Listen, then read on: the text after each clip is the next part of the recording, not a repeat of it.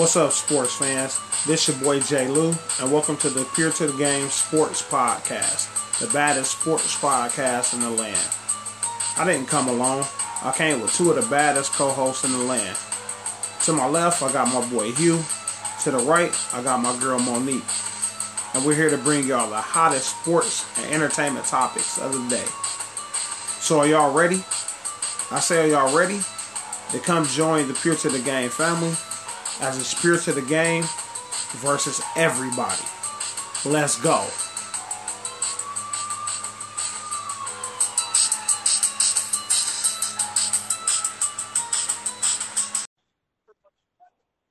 Hey, hey, hey, welcome to Pure of the Game, your most awesome sports podcast ever. You got me, Mo, then my homies Jay and Hugh bring you all the sports news. So today we got a good show for y'all. But first, fellas, how y'all been? Jay? I've been all right. Busy, busy as ever, trying to fit in sports, work. Like I said, I just got a new little side gig, working for less.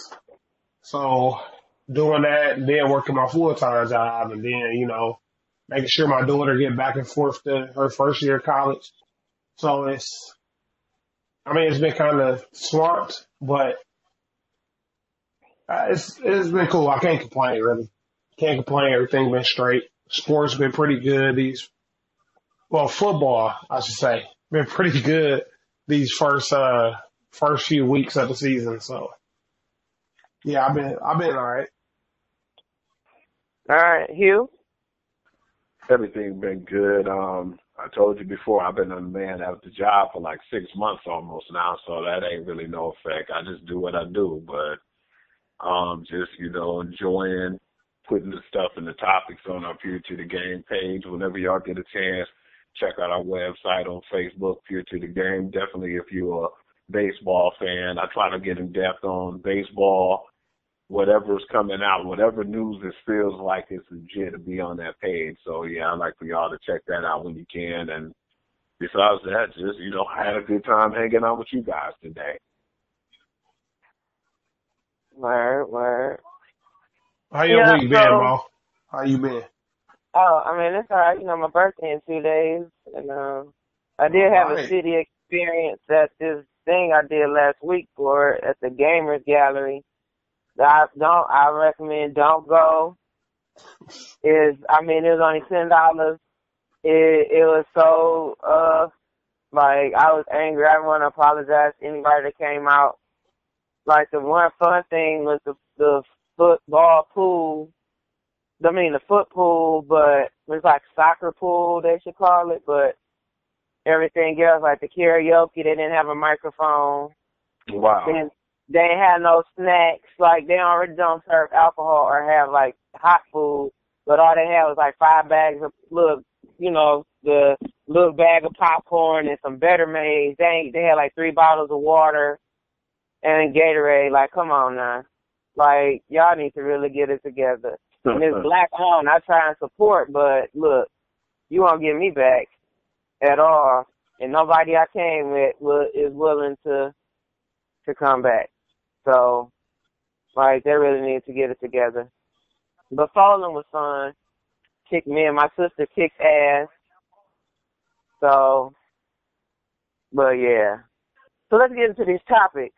We got we got a good show for y'all today. We got the NFL, of course, because it's football season. We talking about week the week two. We'll give y'all a week two review and give y'all our best players and teams. We'll talk about the week three preview and of the most anticipated game. We're gonna talk about Josh Gordon's trade to the Patriots. How, is that a good look? Was that a smart move? Um, Stephen A. Smith says no. We'll talk about Vontae Davis, this guy who retired at halftime. That's why you you get to work in that lunch like I'm not coming back. I'm done. It's not in me no more. I can't. then we will talking about I've seen it before. Antonio it. Brown responds to tweets about him. And uh, are the Steelers in trouble? We'll we'll talk about that. Then we can't leave the college boys out, the future NFLers. Um, we'll talk about the best games of week three. We'll give you a week four preview. We'll talk about early, early Heisman candidates. We know it's only three weeks in, but who who's looking like they're about to get that trophy? And then after three weeks, what's the best conference? We're gonna talk about Hugh's favorite, baseball, and talk about the Baltimore Orioles on their way to breaking the St. Louis Browns 1939 record. What record is that? You got to say stay stay around and listen and see what that is. And is is it good or bad? Mm-hmm. Then we're gonna talk about boxing, Triple G versus Canelo Alvarez. Who won? But did he really win? Was was Triple G cheated? Then we're gonna talk about this new segment called WTF and male athletes and their feminine fashion choices. What, what's really going on? What, what's the deal? Like, what's really happening? So, week two review, fellas. My review is I don't like that the the Packers had a uh, tie.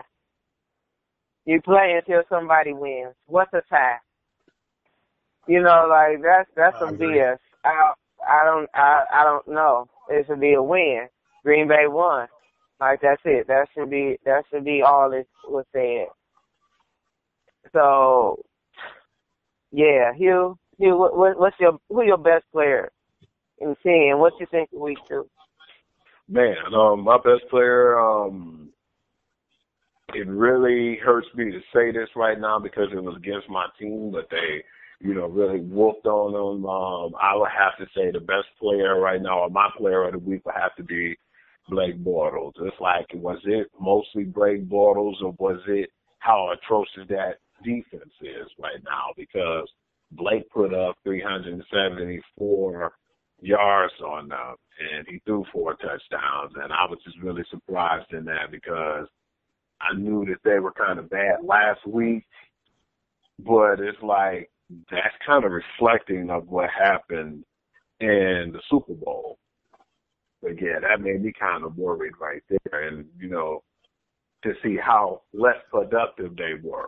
But yeah, I definitely have to give Blake Bortles his props. It was a whole team effort, but to really see how he came out of performing in that type of game. It really was a game for them. I felt like they had to prove a point because we've heard it throughout the week, and I know y'all heard about it and kind of brushed it off a little bit when we heard about that being a revenge game and going into Jacksonville. I'm hearing that and I'm like, I don't really think it's a revenge game. I just think they want to take care of business, and they did that and then some. Got to the point where you heard a lot of melee on the um sideline. You seen Josh McDaniels get into the team and Tom Brady chiming in and it got to the point where they did some interesting things uncharacteristic of them as of late. But yeah, this was really surprising how well he played and how he stood up in adversity. So yeah, if I have to say that's definitely my player of the week and as much as I don't like to say it, he shined and he looked really good. And that probably to me, and I know I heard Chris Simms say it too, was the best game that he's performed right now as a professional. You know, that has to be his best game. And if he can continue that and play as good as he did right now in that game, I could see them definitely coming out the AFC as the Super Bowl favorites. That's just my opinion. And I hmm. know the New England usually get to the point where and me and Jay you talked about this when we had lunch today. And that was one thing we're used to right now as Patriot fans. I said, well, if you want to beat them, you got to beat them in the first four weeks of the season. You know, that's when you really can punch them in the mouth. But they try to make their adjustments and they try to step their games up. But if you get them five and on, then you might have a problem. So this is a good time to get them because it seems like they're always vulnerable at this time for some reason. I don't know. All right. Um. Well, you know, the the, the Pats might not start good, but they finish excellently. Uh, in the Super Jay? Bowl. Right. Jay? um, well, I mean, it was it was a lot of pretty good games uh, this week. Um, one one game and performance just uh, stood out to me, man, and it's it's crazy because people don't really look at look at what a person does like when a when they have like a real high scoring game. They'd be like, man, what a defense was that, you know, that type of deal. Or whatever, but um this was just ridiculous to me. Like looking at um these stats, man. Patrick Mahomes is my player of the week. Like I was thinking, I was, I was looking at, uh, at Fitz, at, uh, Fitzpatrick. You know, he had a great game over there with the Bucks. And, like, who would have thought the Tampa Bay Buccaneers would have been 2 and 0 right now?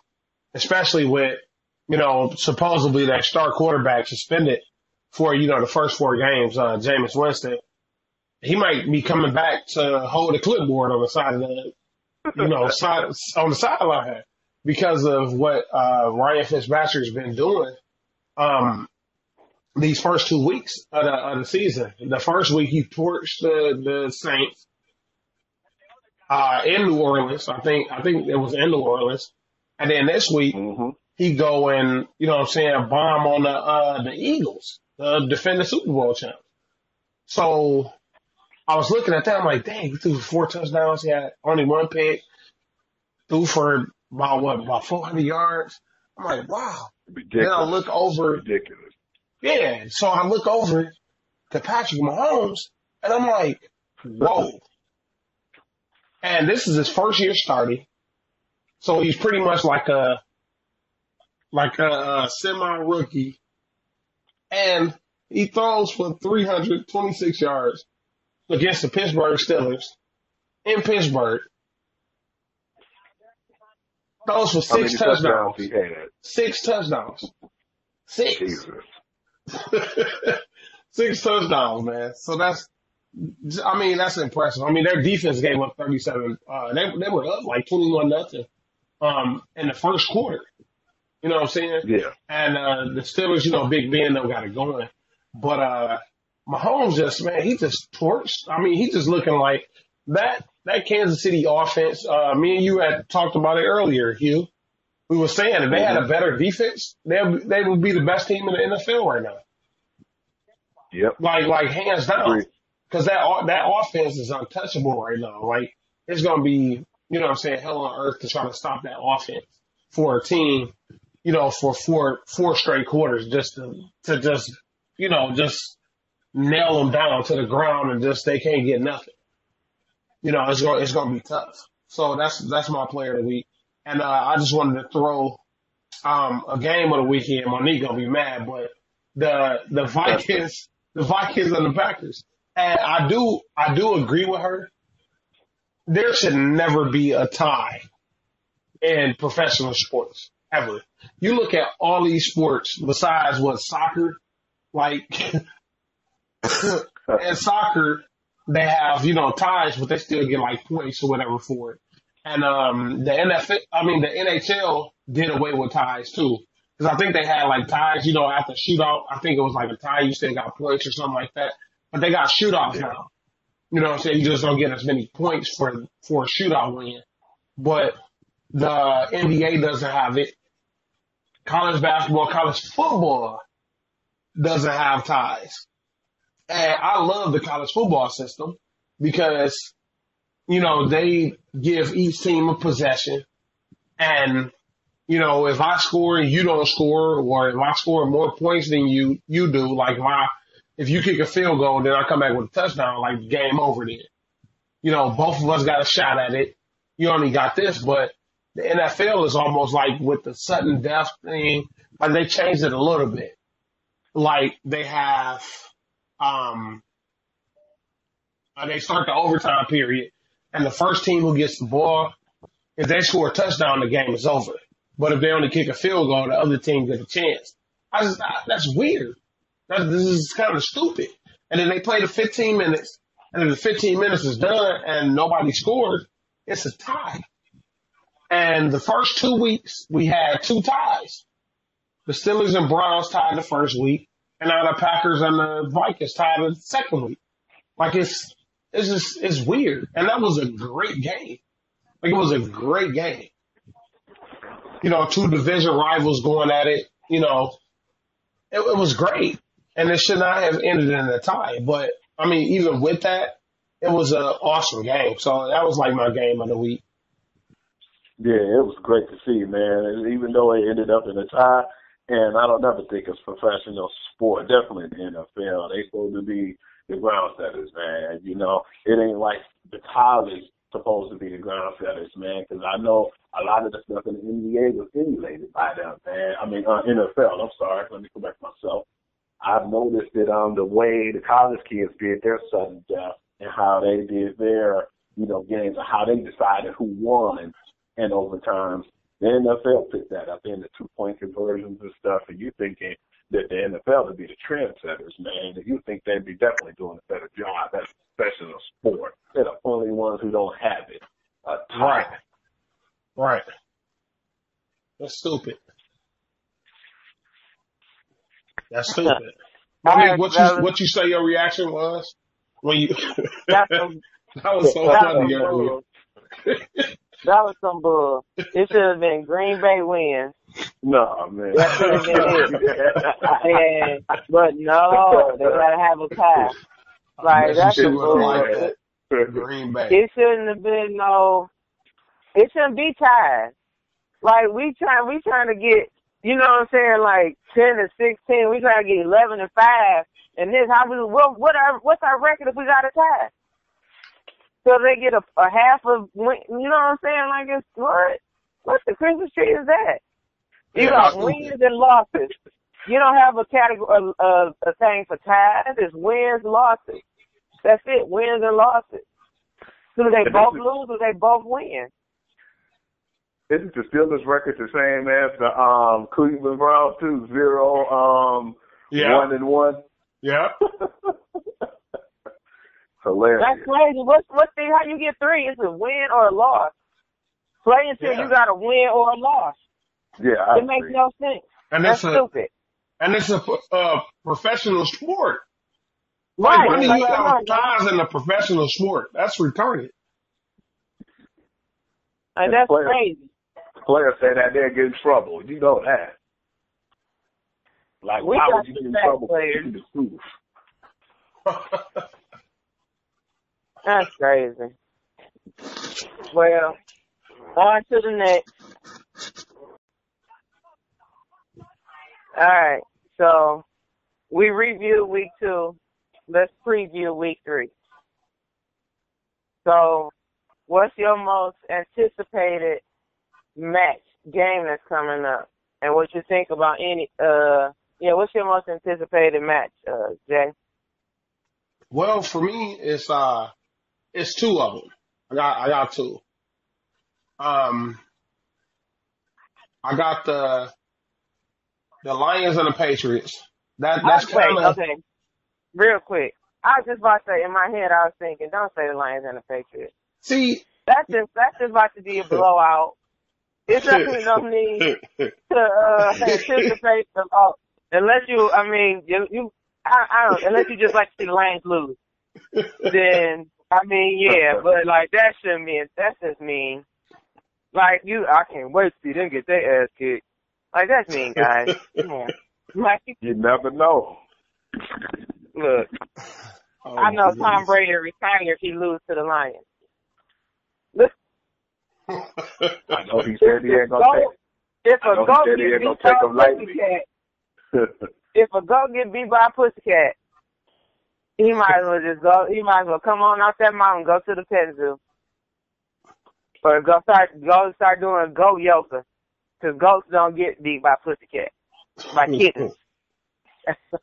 but go ahead. I just had to say that. Go ahead.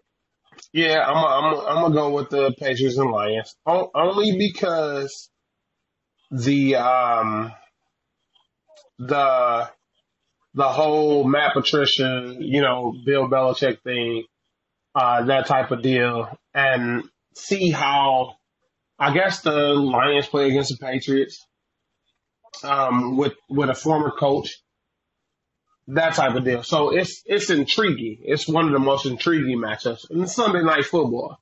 So I mean, it's it's, it's going to be kind of, you know, Hello? I mean, it's going to be must see TV.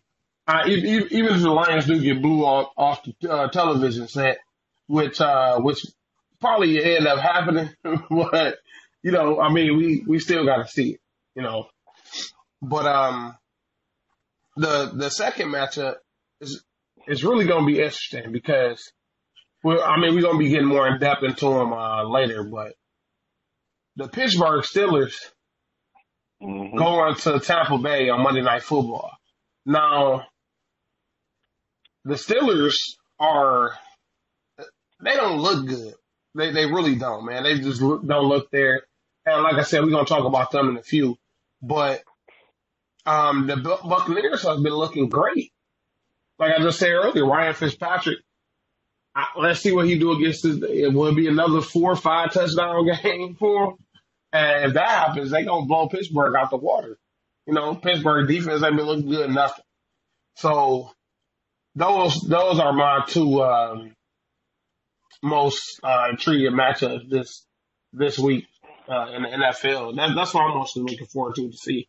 Because I, I hate to see Pittsburgh like look the way they've been looking these past couple weeks. I mean, just to I was uh, joking with somebody the other day. They um when they said, "Hey, didn't they uh didn't they tie with the Browns in week one?" I was like, "Yeah." They was like, "That that's a loss." like they might as well just be 0 2 right now, you know. So, hey, we'll well we'll I mean we'll we'll see we'll, we'll see what happens, but I I think I think Tampa Bay gonna gonna crack them. I really do. Mm. All right, uh, Hugh. Yeah, I'm gonna start off with that game. The Steelers and Buccaneers, due to the fact that there's a lot of trouble in paradise right now. They're going 0-1 and 1.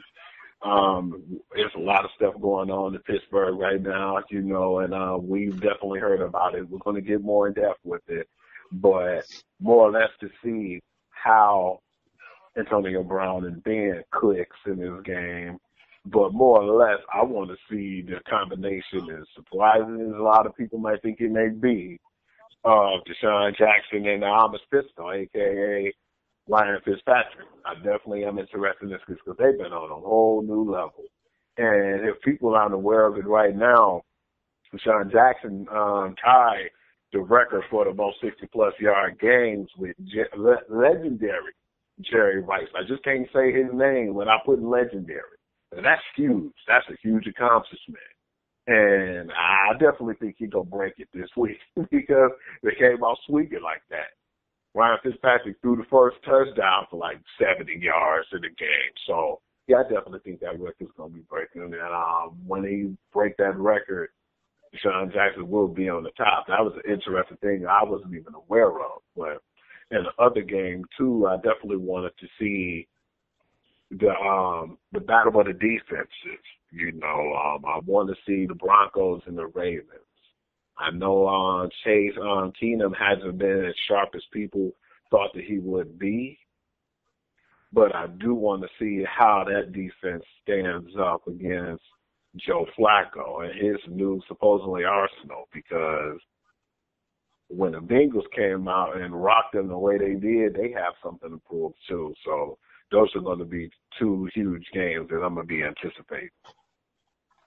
All right, so let me ask y'all just throw some games out there. And since we go, since you just, and it's it's so weird, our all our brains are like in the same area right now because you just said the Bengals, and I was just looking like we're gonna talk about this guy later because his fashion choice is the Panthers. So, so I guess that's a sign, and I should ask y'all about this game. What y'all think about the Panthers Bengals game? Who you think will come out on top? The robe wearer or the or the Bengals? Jay? I, I'm gonna go with uh, I'm gonna go with Cincy. I'm gonna just go with Cincy. I just think, I think they gonna. Uh, I, I don't know how how much there Cam is gonna be uh, mentally because I don't, Hugh, did you see that hit he took? Yeah, it was vicious. He took like a late hit in the game last Yeah. week, and it kind of jacked him up. Like he was he was real upset about it. Um, I mean, I, a given because uh, that was just that, that was terrible. But you know, sometimes that can kind of mess with you a little bit. And who's to say he didn't try to? He didn't have like a mild concussion, or I mean, I know they do the whole concussion protocol and stuff, but who's to say he's like he's going to be at like hundred percent there? And that de- that Bengals defense has been looking pretty good these past two weeks. So, I, yeah, I'm gonna have to take the Bengals. And they're um, let's see. Okay, they're in Carolina. So I mean, Carolina is minus three. Uh, yeah, yeah, I'm gonna take the Bengals. I'm gonna All take the Bengals uh, in that game. Who, who you think? Who you going for? The Panthers Bengals? Oh man, I already saw that lineup and seen that matchup. I knew for sure. Um, after seeing what the Bengals did to the Ravens, who is Yeah, still yeah, regardless, out there. regardless of what anybody say, the Ravens still have one of the best defenses in the NFL. And um, to say that, everybody uh, counted them out. You know, they counted the Bengals out last Thursday, thinking, oh, they were just gonna walk all over them. And man, you got to give a lot of credit to Andy Dalton. Man, he really stepped his game up. If you told me that he was on the waiver wire and I'm playing fantasy football, I'm gonna say hell no. I'm not picking that guy up. Are you crazy? Now I would pick him up in a heartbeat because he has less mistakes. His interceptions are down, even though it's two games. It's been two games so far. We might see his true colors come out, but he's been playing solid. And that defense, they paid those guys, and they're doing everything it's worth right now. I just hope they continue that trend because it seems like they always fade away from doing pig, like bullheaded stuff and like petty things when it matters because recently they could have beat Pittsburgh and been in the playoffs, but their mental mistakes usually keep them back. But I think um if they could just keep their mental mistakes in line and in check and Andy Dalton play the way he's been playing, I definitely have them. Um I can even throw it this way. I know people might think I'm crazy. I would even take them as a, a touchdown favorite if everything clicks in this game. I definitely have Cincy. All right, one more game. The Super Bowl champion, the Eagles. Now that sounds weird, but uh, this, oh man, the Eagles and the Colts. Uh, Hugh, who you got? I'm gonna definitely go with the Eagles due to the fact that now, um, after the loss to the Buccaneers, that I found out that uh, Carson Wentz definitely should be starting. Maybe he still got to, you know, get himself in the game um, play or just basically get himself in game shape.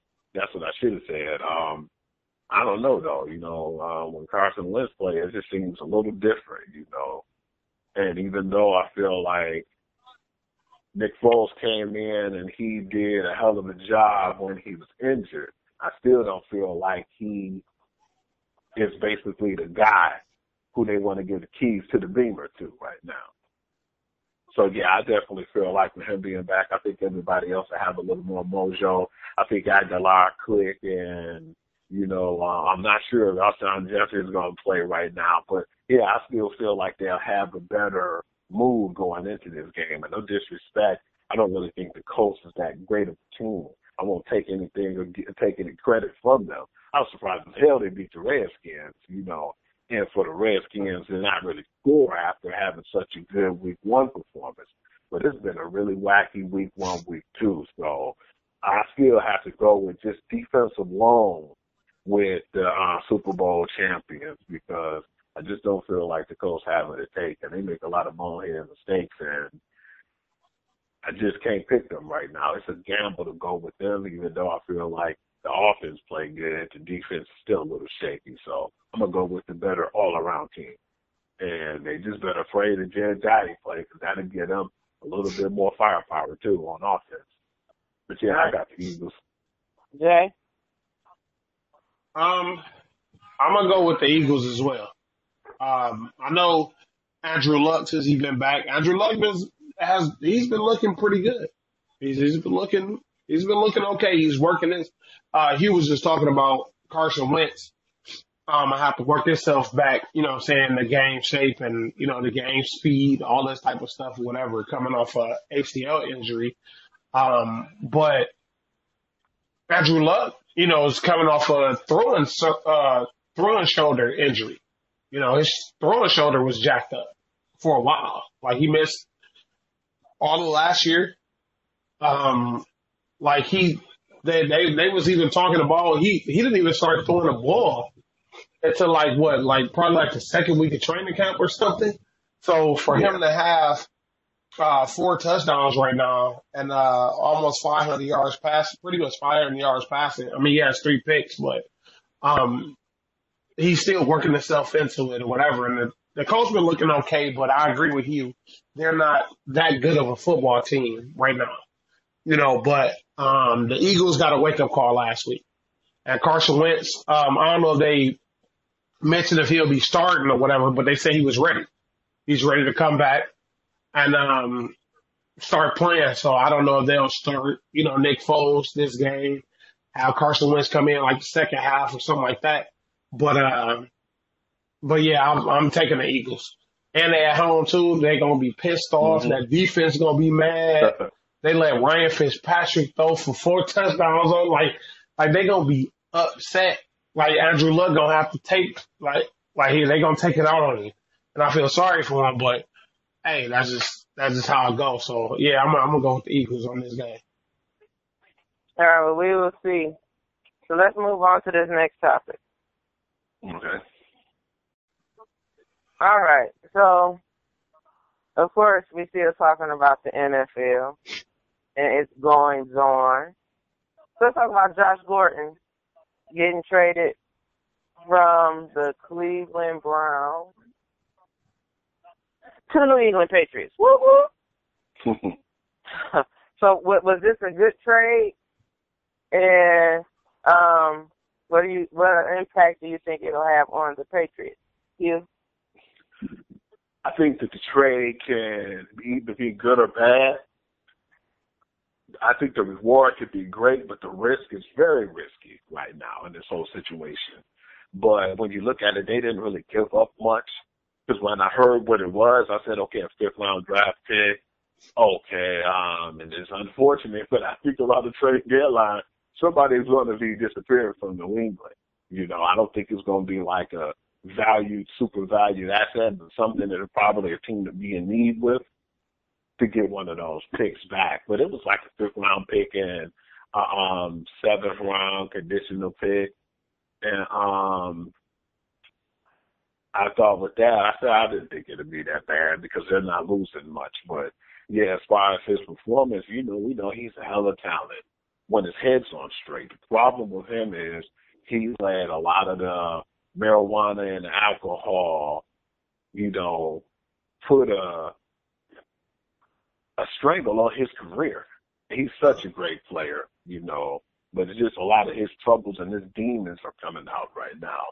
And I was just really surprised that Cleveland Browns finally decided, okay, let's cut ties with him. I thought they was going to cut ties with him by the trade deadline, but I just felt like they looked at it like he's a valued asset who can help our team in the future.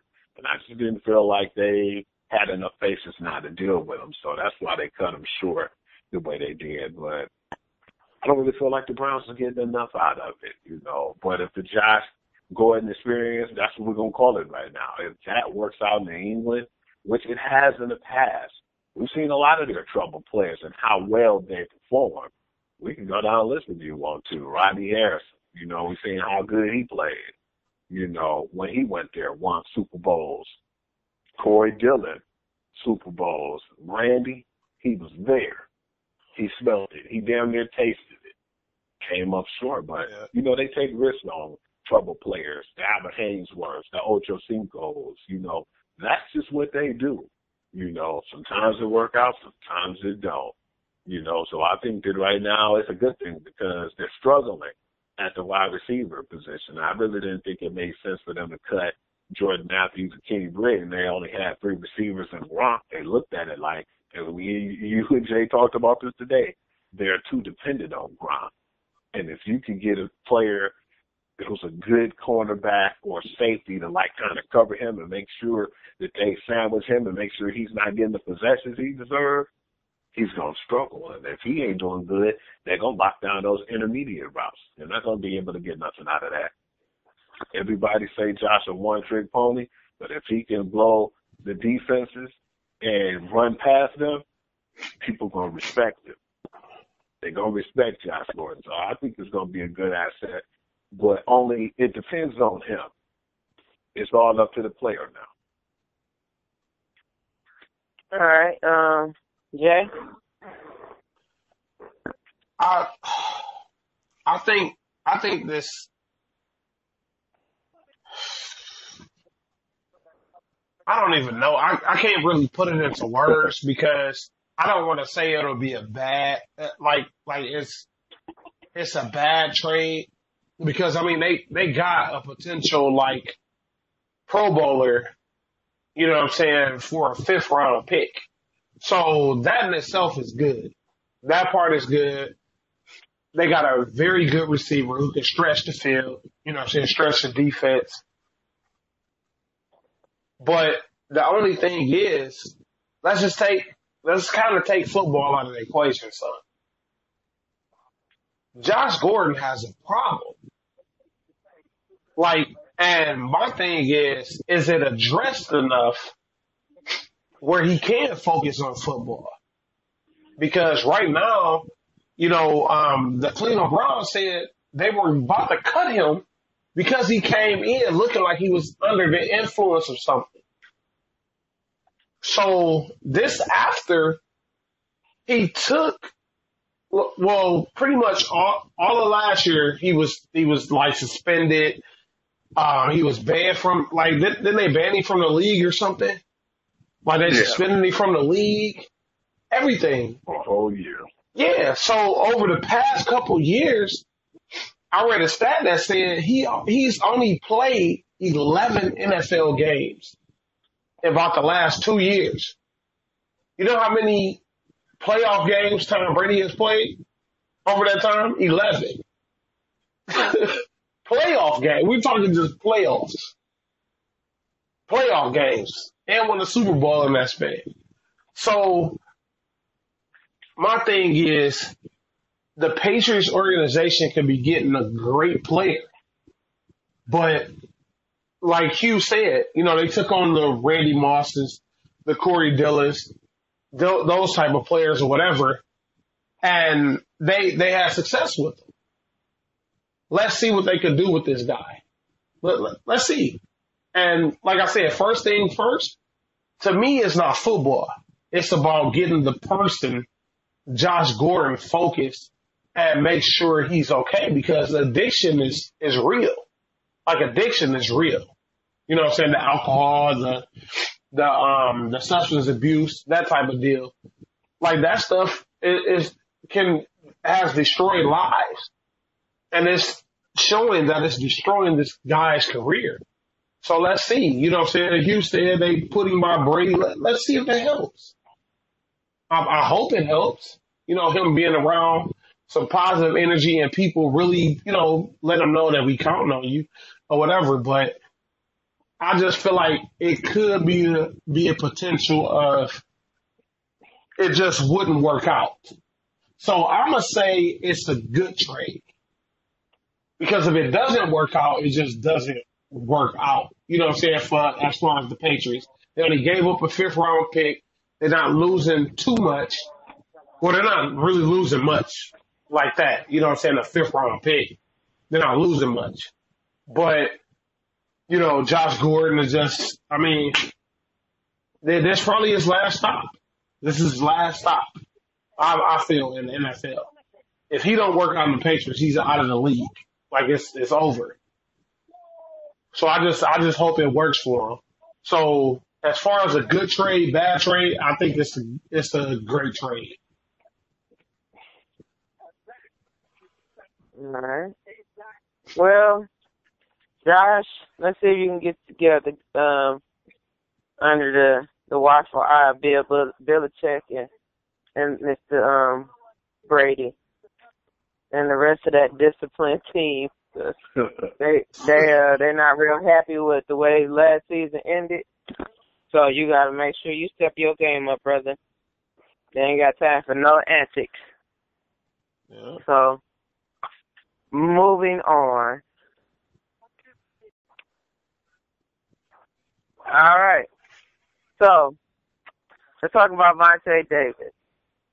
Um, like this, like the biggest thing in sports, despite what we were just talking about, and even the people that don't watch football, I can't believe that this dude went on his lunch and didn't come back. AKA played the first half and then was like, uh, nope, I'm not feeling this. I'm done. So what I want to do right now before we get to um, get you guys' opinion on it, I want to read to you part of what he said after he left the field. He went to um, Instagram, Instagram, no Twitter, Instagram, and Twitter. And this is from Twitter. Oh, okay. And he made this statement. This isn't how I pictured retiring from the NFL. But in my 10th NFL season, I have been doing what my body has been programmed to do. Get ready to play on game day. I've endured multiple surgeries and played through many different injuries throughout my career, and over the last few weeks, this was the latest physical challenge.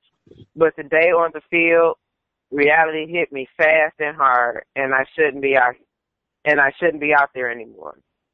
I meant no disrespect to my teammates and coaches, but I told myself to, I hold myself to a standard. Mentally, I always expect myself to play at a high level, but physically, I know today that is impossible. And I had an honest moment with myself while I was on the field. I just didn't feel right, and I told the coaches, I'm not feeling like myself. I also wondered, do I want to keep sacrificing? And truthfully, I do not because the season is long and it's more important for me and my family to walk away healthy than to willfully embrace the warrior mentality and limp away too late. This was an overwhelming decision, but I'm at peace with myself and my family. I choose to be grateful to God for allowing me to play the game that I have loved as a boy until I turned 30 years old. I choose to be a, grateful to God for being part of the NFL and making lifelong friends over the last decade. There were roadblocks and pitfalls along the way, but I am grateful to God for all of it because He doesn't promise any of us an easy journey.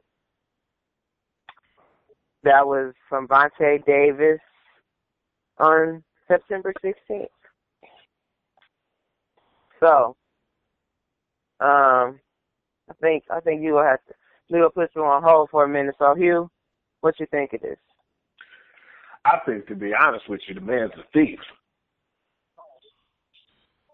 He comes into the NFL, and I think he had a pretty solid career. You know, I think when he went to the Colts, that's where he had some of his better games but I don't know what happened as far as the trade situation and how the contract was or whatnot, but you stole that money from the Buffalo Bill franchise. But one other thing I have to say in general too, to you and James, what the hell is going on with the Buffalo Bill organization? Isn't that the second person who retired on them? Yeah. You know, when I look up at it and I think about it, and my both say, I ain't playing for y'all.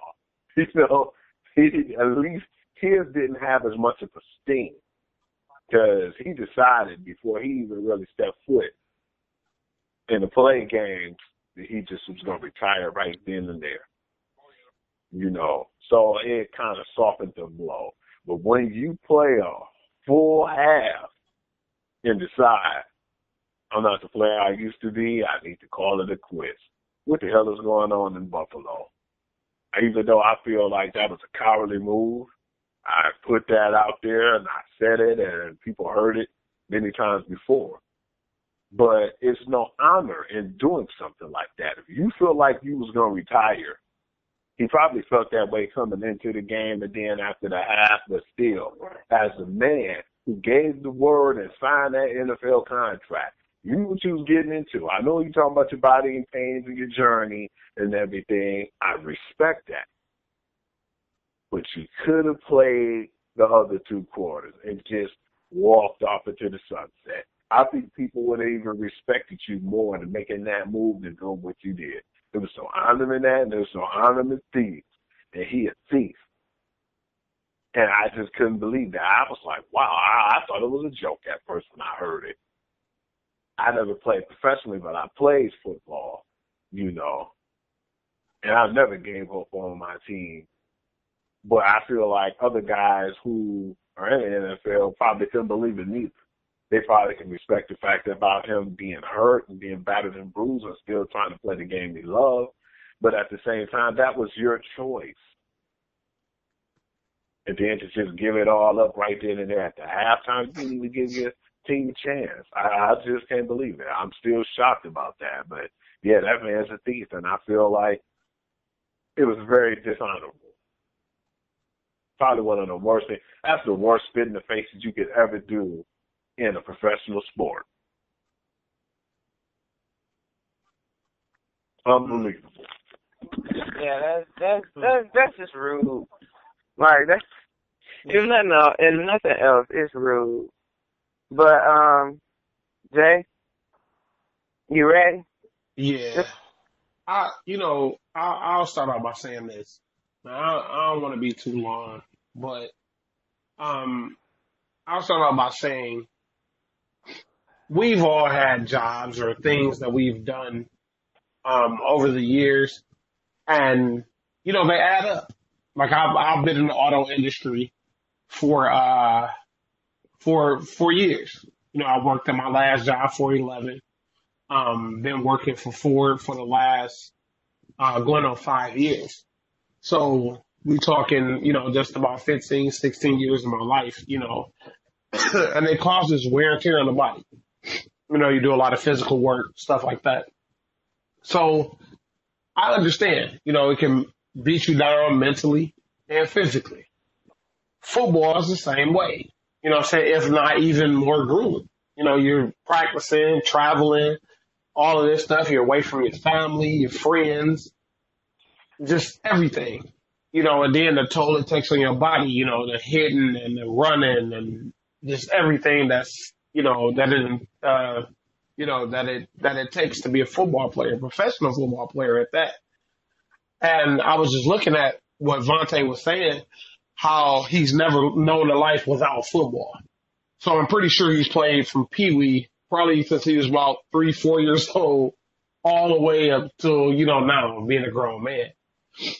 And what he said makes sense. It makes sense. You know, I was just tired. I felt like I couldn't get my all no more. I just felt like I was burnt out.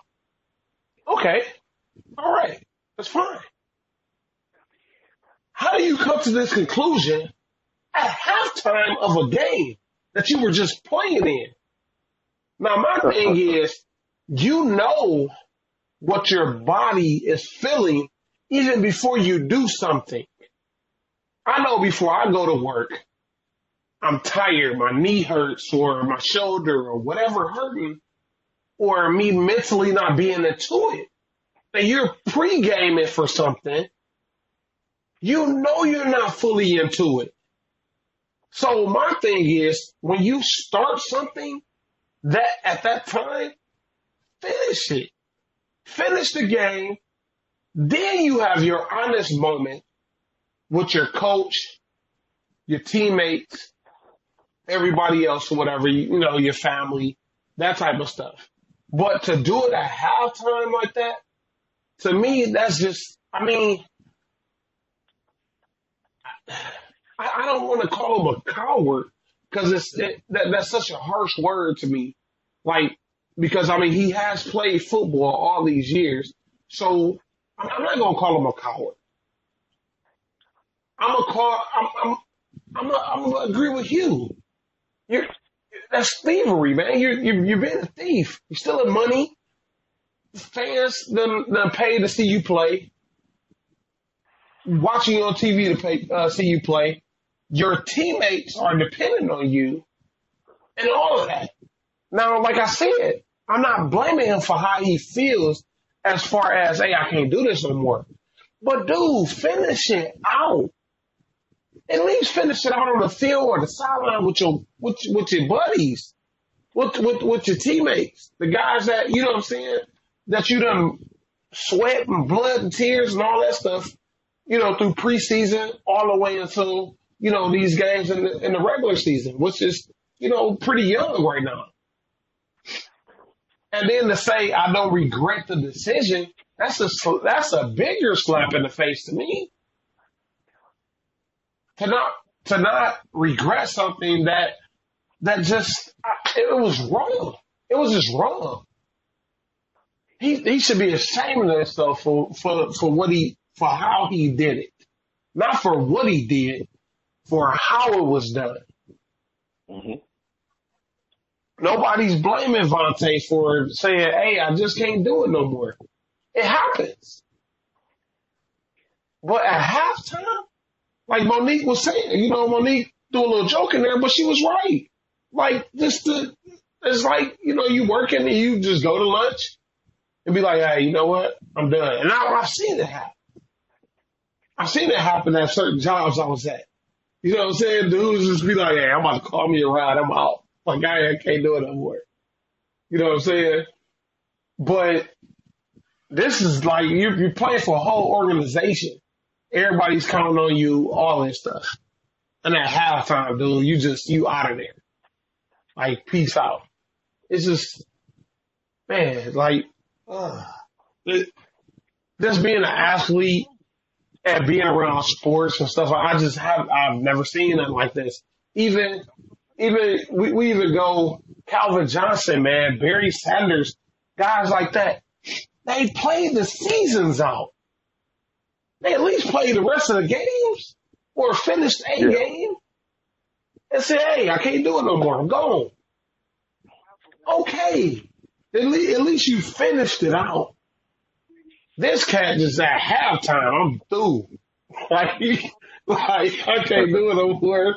Called his said he called his wife everything. So I just, I, I just, I, I don't, I, I don't agree with that at all, man. He he was he was wrong for what he did. He was just straight out wrong. He was wrong.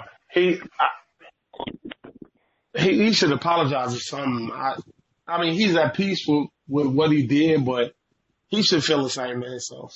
Just, all right, I don't even He talk should about have it moved. He should have moved differently.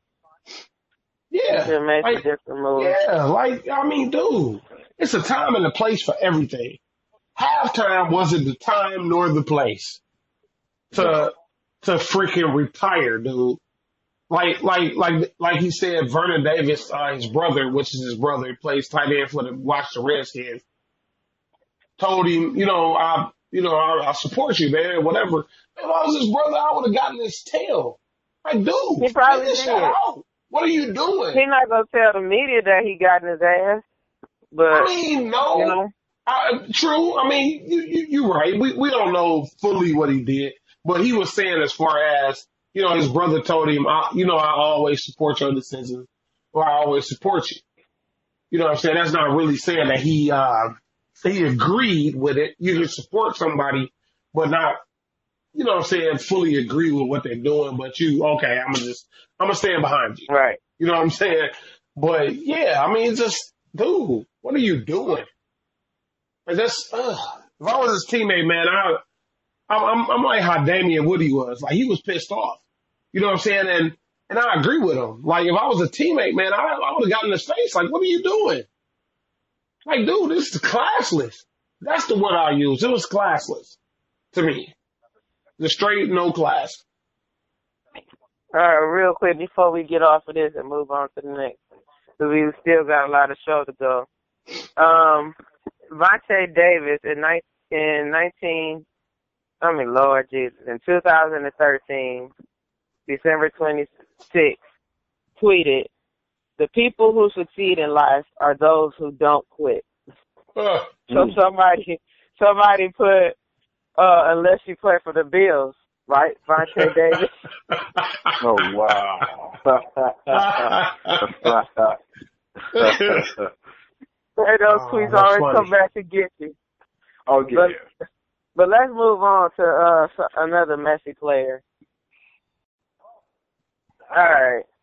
So one one messy player to another messy player. Um, well, not necessarily messy, but just just a little bit. Antonio Brown.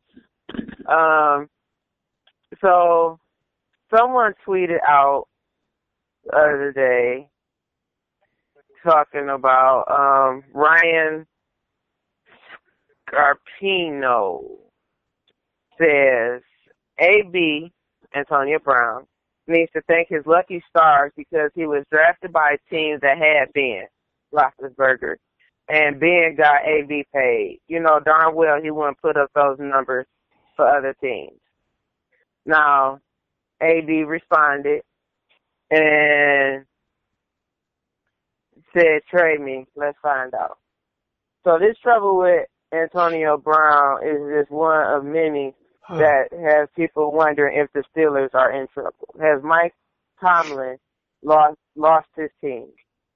So let's talk about it. Uh, Jay.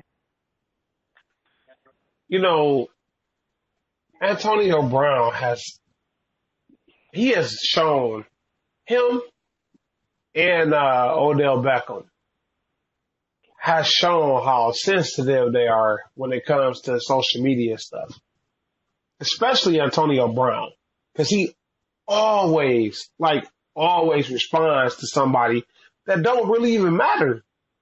Like, dude, you you playing in the NFL um, you playing for one of the most storied organizations in, in the NFL history. Dude, just dead all that noise. Like, like it's, it, it- it's Twitter, it's Instagram, it's all of that. Like it's, it, it means nothing. Your teammates are the ones you're playing for. You know what I'm saying? Directly. Then you're entertaining the fans. You know what I'm saying? To get them to get them something to cheer for. You're going to have trolls. You're going to have people who criticize you. You have to be, learn how to be a professional and learn how to swat that stuff away. Now, when you respond with trade me and see what happens, what, what are you doing? You see what they're going through already with Le'Veon Bell. He's about to go on his third week with no contract. He he don't want to play. You know what I'm saying? Until he gets the new contract. So he he's already sitting out. Now you causing ruckus. Y'all done tied with the damn Cleveland Browns in week one. Y'all done got smashed at home by the Kansas City Chiefs. Dude, what are you doing? Just last season, you go on Instagram right after y'all y'all win a game, you know what I'm saying, a, a playoff game or whatever. You go right on Instagram and put Mike Tomlin's speech on the whole internet, hear what he's talking about, all of that stuff. People start criticizing Mike Tomlin at the time. And then they come at you with it. So I, I think the Steelers are in trouble. I'm gonna hit the panic button on them because your running back, who's what top top three, top three, um, Hugh in the league, Le'Veon Bell, Definitely. Top three back in the league.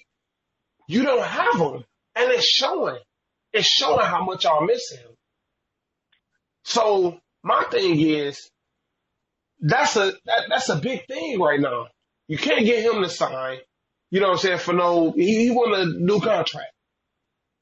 So y'all, y'all, he's sitting out already. Like I said, y'all struggling with Cleveland. Y'all get blew out by Kansas City. All that stuff. You got enough issues. Y'all got enough issues. I think Mike Tomlin probably is losing the team. And I think it's probably by default. Everybody's probably upset. The morale's down. All of that stuff. You know what I'm saying? By no means is Mike Tomlin a bad coach. I don't think he's a bad coach at all. I just think stuff like this sometimes happen. Your team kind of gets, you know what I'm saying, out of whack. And I think that's what's happening. So, and Antonio Brown is adding to the problem, man. He just, he irritating. Like he is. With all the talent he has, he's, he a. He like, he acting like a punk sometimes. Like he always whiny and bitchy about something. And arguing with fans. Like quit arguing with them. Trade me and see, man, I'll have him on the block tomorrow. Hell out of here. I'm done. I'm done. Pissing me off. All right, here what you Tell think. me. I was uh, surprised to see that melee going on on the sideline, but him getting upset because he didn't have his way.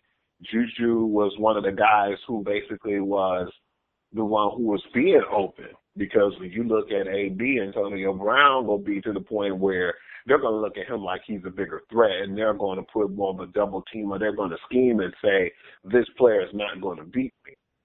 And it showed in that game. But at the same time, they wasn't scoring, it wasn't clicking, and my man Pat Mahomes went crazy the way he did, stunned them 21-0, and he felt like he wasn't getting the ball enough, and that's where everything got nasty. But I definitely know for sure Mike Tomlin lost that locker room because at the time when Le'Veon Bell was going through his contract dispute, when other players like the Pounceys and you know other guys on the team had stuff to say about him, Antonio Brown was there defending him. You know he didn't like the way they went about that, and it's like that locker room's divided right now. A lot of stuff's going on in Pittsburgh. Le'Veon still having the time of his life. He ain't worried about it. He more or less made like little fun and took jabs at them, you know, on his um Instagram page when they tied with Cleveland and then now they got blew out and I just feel like it's a recipe for disaster. It's really sad right now because of that organization, you know, and how respected it is. You know, I feel like Mike Tomlin lost that locker room. But for more of anything, his biggest problem is he's a player's coach. You can't be pounding fists and bumping chests with the guys who you're supposed to be getting in line because now it's to the point where if they're not having their way, you st- they look at you like a friend. They're looking at you as a coach. So they feel like they don't have to put up with you and deal with the junk that you talk and they don't want to hear that jive. And I don't know if you guys wasn't aware of it. Right after the melee, what happened on the sidelines and then, you know, one of the guys talking, you know, on Twitter or, you know, Instagram and had the comments they said about him when he said trade me. Right after that, that Monday, he didn't even show up. He didn't even come to the meeting. Wow. So now he's being disciplined for it because Mike Tomlin has to take back that locker room. So he said he definitely will be disciplined for it. Will he play uh, Monday? Maybe, maybe not. I don't think he's that stupid. Won't let him play, but he said he's definitely going to take um, discipline for that. But yeah, it's just really scary right now for the Steelers because we don't even know when Le'Veon Bell will be back or if he will be back. He said and um like you know before they even had the OTAs and when it came to the preseason I sit out this whole season if I have to Huh. and I definitely don't think that he's coming back game 3 so yeah you know as good as um I feel good story James Conner being James Conner ain't getting them W's man so and that's where it all started at you know Le'Veon Bell you know saying I'm gonna hold out till I get my money and Now Antonio Brown not happy, kind of lashing out at Ben. This happened last season too, if y'all don't remember. Uh, Antonio Brown was pissed off because he wasn't getting the ball because Le'Veon Yeah. Bell was getting all the play. So this has been an issue for a while now. Mm. Well, hopefully, I like the Steelers. I like being like Mike. Um, hopefully, Antonio Brown will stop being messy and the um the team can get get together. But we about to move on. All right. So speaking, of course, with the theme of football, let's talk college. The future NFLers and the best games of Week Three. Um, Jay. Um, it was it was two that stood out to me. Uh, Hugh was uh, kind of telling me about. I was working uh, Saturday, so I didn't see the uh, the full game. But I came home and I uh, put on uh, you put it up on YouTube and looked at uh, the LSU and Auburn game. And man, that game was phenomenal. Like I haven't seen a game like that since um uh Alabama LSU game uh from like about four some years ago. Like four or five years ago when they had um Tyrann Mathieu and Mark Ingram and um all those guys playing in that in those type of games. But to see a LSU and Auburn Auburn game played like that so tough and it coming down to the last minute like that like it was just, it, it was amazing to watch. And I just love college football for that reason. Cause everything just, I mean, these games just have so much meaning to them. You know, like this game could come back and bite somebody. You know what I'm saying? It really could. It could come back and bite somebody. You know, so, um, that was a great game. And then, um, I'm to throw in a surprising game actually for me was, uh, Texas uh, just waxing USC, you know, uh, 37 to 14. Like no, nobody saw this really coming like this, you know, and USC is pretty good team. They're not bad like that or whatever. And Texas has put it on them, you know, and Texas hasn't been too good, um, these past couple years, you know, with coach changes and that type of stuff, whether losing recruits and, all of that, and just to see them pop uh perennial, you know, powerhouse in the and a powerhouse in the Pac-12 like um, USC, man, it was just it, it was surprising to see. So those those were two games that kind of stood out for me. All right, Hugh. What's uh what you think week three? I definitely enjoyed week three. Um, and the two games that came to mind to me was one of the games was definitely the LSU Auburn game because it was very intense. It had like a really good rugged NFL sense to it, like a good defensive game and just power running, you know. And I like the ground and pound and I like the defense on both sides. Auburn was one of those surprising teams who I felt like was going to stay on top and, you know, constantly just do what they've been doing, like a real gritty team who push out wins and a win close margin games, but depending on their defense. In this game, I thought, well, when it was 13-20, hey, I think they definitely going to um, pull through with this, you know. Um, then I seen, I said, okay, they needed to make the field goal, of course. I said, well, this game look like it's sealed now because they scored the three touchdowns and it was like LSU was barely scoring.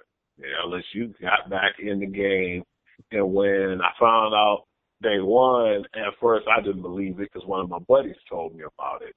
So then I went back on my college app and looked to see how the game ended. I said, man, I got to go home and watch the whole thing through its entirety, and it was everything I thought it would be, and then some. Definitely the game of the year right now to me, in my opinion. The other game I like but I can't really say I really like it because one of the teams I'm not a fan of was Ohio State and TCU. Really good game at the beginning. They were going blow for blow, you know, and it was like when you seen the game, one team seemed like they had an advantage and then a momentum shift. But at the end, you know, you got to give credit to Ohio State. They pulled away and they won a very crucial game against a pretty decent team. I was looking forward to that game too, but then when you know the game kind of got out of reach, I wasn't really too fond of the game anymore. Um, that's the reason why Ohio State's number four and TCU was number 15. Still got to give TCU a lot of credit because they came to play. But um, that was a really solid game as well. Wasn't as solid as the LSU Auburn game, but it was still a really good, interesting game because if you didn't watch it to the last minute, you wouldn't know Ohio State was up by that much because they went blow for blow and it was a good contest. But I still feel like regardless, love them or hate them, you got to respect that organization you got to respect how well prepared and how good of a team Ohio State is.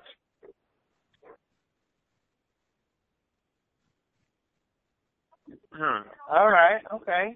Well, let's talk about week four. Preview. Got a lot of games coming up. Um, Hugh, what game you looking forward to?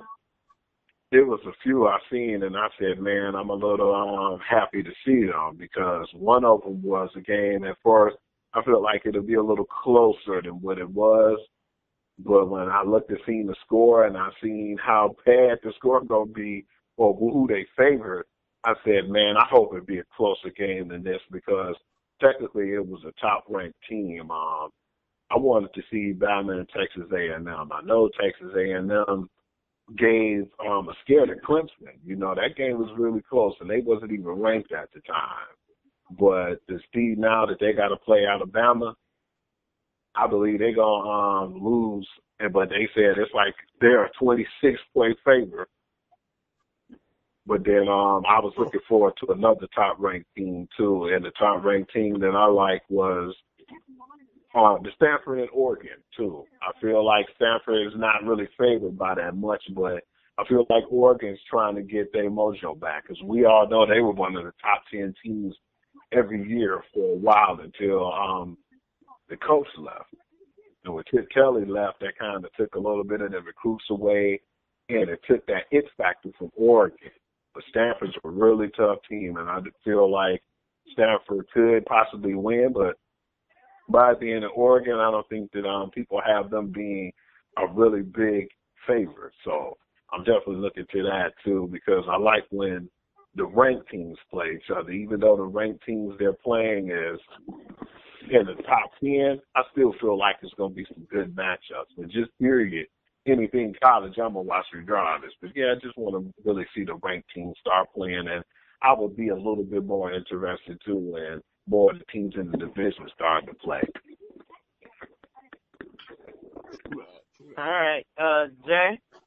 Um, it's a few games that that stand out to me. Uh, the first one that um I'm going to have my eye on is TCU and Texas. Um, I was just talking about Texas not too long ago, how um how they just waxed USC and uh, TCU's ranked 17th. So and they just played Ohio State not too long ago, uh, which is the number four team in the country. They lost what forty to twenty something. So TCU's going to Texas. It's kind of a rivalry game. You you could you can say both from Texas schools. So it's, it's it's sort of a rivalry game, but not really um like that. But uh, I want to see what Texas is really made of because they're, they're going to have some comp- some tough competition. You know, I'm saying this week, some you know back back to back ranked teams for them. Um, we'll see. You know how like how serious they are. You know what I'm saying to compete in that Big 12. Um, another game I was looking at was uh Wisconsin and Iowa. Um, Wisconsin t- took one on the chin last week. they lost to BYU. They, they, they took they took a tough one. Everybody was saying how overrated uh, Wisconsin was last year, and this year it's kind of, you know, what I'm saying. It's, I mean, it, it's kind of showing that hey, maybe everybody was right from last year or whatever, and they didn't finish the season off strong last year either. So now they lose early in the season to BYU. Um, I just really think like Wisconsin is really, they, I don't know, I, they go into Kinnick Stadium too. So that, that's, that's a tough place to play for anybody. Um, and it's a night game. Like night games at Kinnick Stadium are just. They, they, they're not, they're not good. You know what I'm saying? so, uh, yeah, I'm, gonna be looking out for that one. In the last game, I'm gonna be looking out for. It's kind of a surprise. Um, it's uh Mississippi State and Kentucky. Um, Kentucky's three and zero for like the first time since I don't know. I don't even I don't never remember Kentucky even starting on one and zero. You know what I'm saying? Better yet, three and zero. You know, going three and zero, whatever. And they're playing Mississippi State at home. Um, I do expect Mississippi State to win, but I think it's going to be a tough game for Mississippi State. I don't think they're going to go in and blow them out or nothing like that. You know what I'm saying? That's an SEC game, so it's going to be tough. It's going to be competitive. So those are um are the week three, uh, well week four games that I'm uh mostly anticipating this week. All right. Well, let's move on to the next one, fellas. All right. So let's let's stick with uh college football. So it's week three. People are making predictions already for Heisman, and people are saying who are who's the best conference out there already in week three. So we're gonna talk about it. We're gonna do it too. They can do it. We can do it too. Puntanella. Um. So ESPN experts made a poll, and these are their top five Heisman candidates or contenders. Kyler Murray, quarterback from Oklahoma. I'll just say this: the first four are quarterbacks, so I don't have to keep saying quarterback. Number two is Tao, or A- AKA TT, from Alabama. Then we got Will Grier, Greer from West Virginia. Dwayne Haskins from Ohio State, and then we got Ed Oliver, a defensive tackle from Houston. Hugh, do you agree with this, or you got your own? Man, I had a few of them that I liked. Um, one of them was definitely um, a team school I don't really too much care for, but I had to give them their props. Um, I definitely like the Bosa kid, Nick Bosa. He's a beast. I feel like he's doing a really good job right now, and I feel like he's everything is advertised. To be honest with you, I think that right now he probably come out of school a little better than his brother. I think he got everything it takes. I think he's slightly shorter. He kind of favors his brother, but I think he's a little bit faster and he's more elusive because I didn't think Joey Bosa was going to end up being as good coming into the NFL. And he surprised me with how good he came out and just what he's did, his, you know, line of work. I definitely feel like the quarterback from Ohio State has to be mentioned too in that same sentence because right now how they destroying teams, I just don't feel like that when it comes down to it, then you can't leave him out. And Oliver is a really good player as well. I think he might be slightly under Bosa as far as when it comes to the candidate watch, as far as the player. But I do like Tua um Tunga Valoa. I guess that's his name, maybe, maybe not. His arm, man, it's just weird too because of his spin. You know, he got that left arm action. You rarely see great left arm quarterbacks. You've seen the Steve Young before and it was just like the spin. There's something different about the left handers. But not only can he gun the ball, He's strong. He got accuracy. He's crisp. He's always on point. I've never seen too many Alabama quarterbacks. Most of them are, as we can say, they were great system quarterbacks. They're not really doing much in the NFL, you know. You don't really hear that about AJ McCarron. McElroy, he's back in college, sitting down, you know, being an analyst for the games. can't even really think about nobody before that, really. You know, Jalen Hurts, he was really good as far as a spread quarterback. He was average with the arm strength, but you got this kid who can run, he can throw, and he has great vision.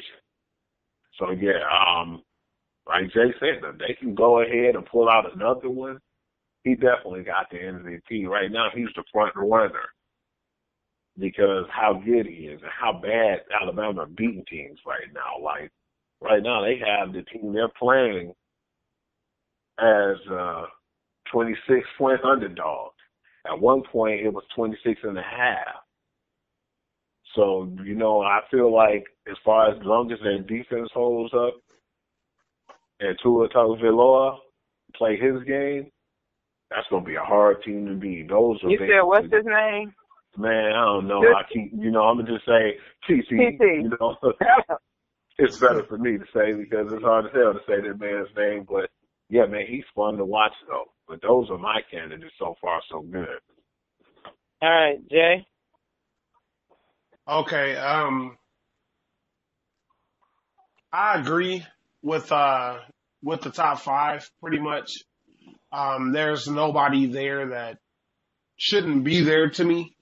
Um, the Ohio State quarterback, uh, Haskins, he's he's pretty damn good. He's he's pretty good. Um, I hate to say it, you know, because I'm a Wolverines fan.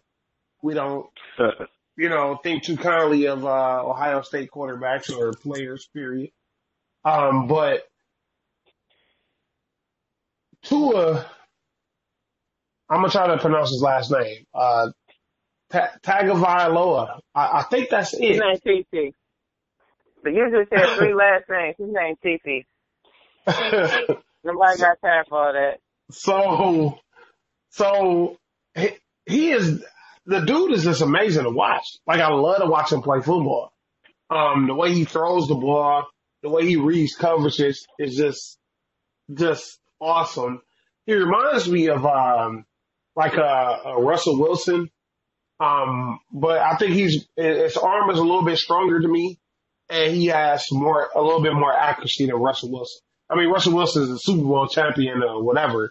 I'm not trying to compare them. I'm just, you know, kind of just giving you who I think he kind of plays like.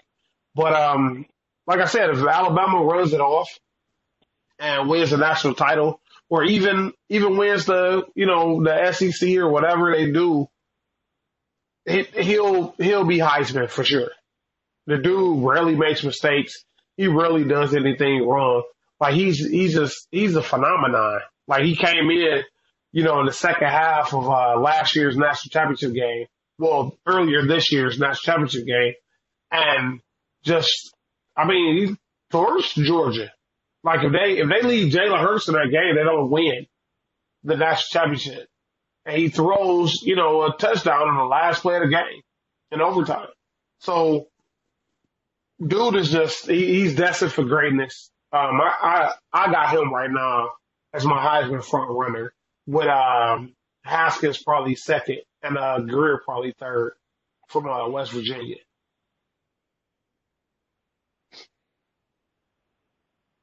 All right, that's what's up.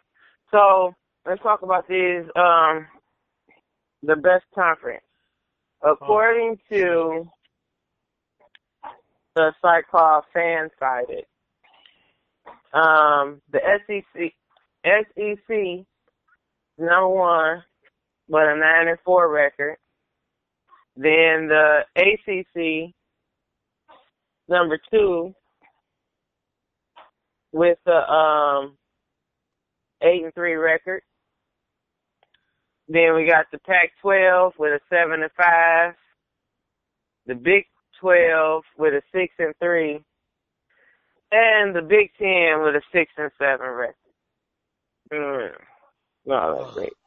So, do y'all agree with that or not? Uh, Jay? Um, I, you know, coming into the season, the Big Ten had like damn near like six teams in like the top fifteen. You had you had your um your Ohio State, you had Wisconsin, You had Penn State, you had Michigan, you had Michigan State.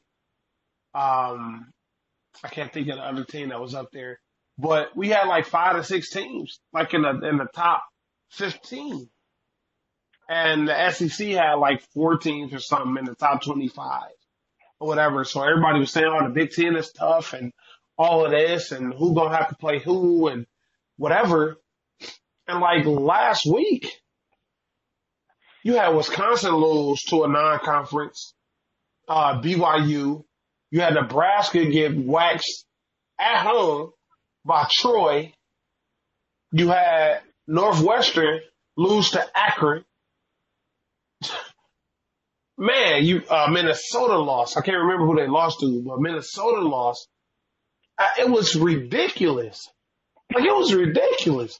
And I'm looking at this, and I'm like, damn, Michigan and Ohio State were the only teams that won from the Big Ten last week.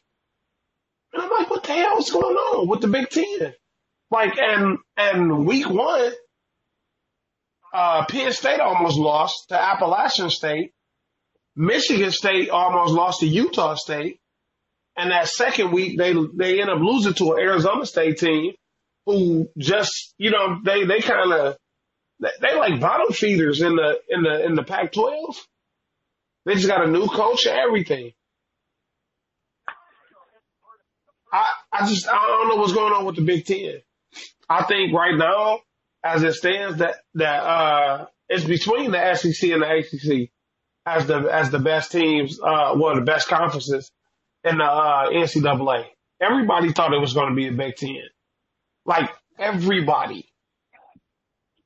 And people just say it's going to be the SEC, uh, sometimes it's going to be the SEC because of how the SEC is, uh, is built with Bama and Georgia pretty much at the top. They're like top heavy with, with Bama and, uh, and Georgia there. But you look at everything under that, it's really nothing else. Like I said, it's hit or miss with Auburn. Uh, LSU's a surprise this year. After that, nothing there. You look at the Big Ten, you have legitimate schools, but I don't know what's going on with them this year.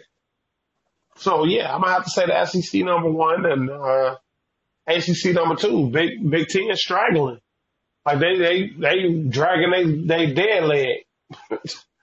they just look terrible. they look bad. They look bad. Mm-mm-mm. All right, Hugh, what you think?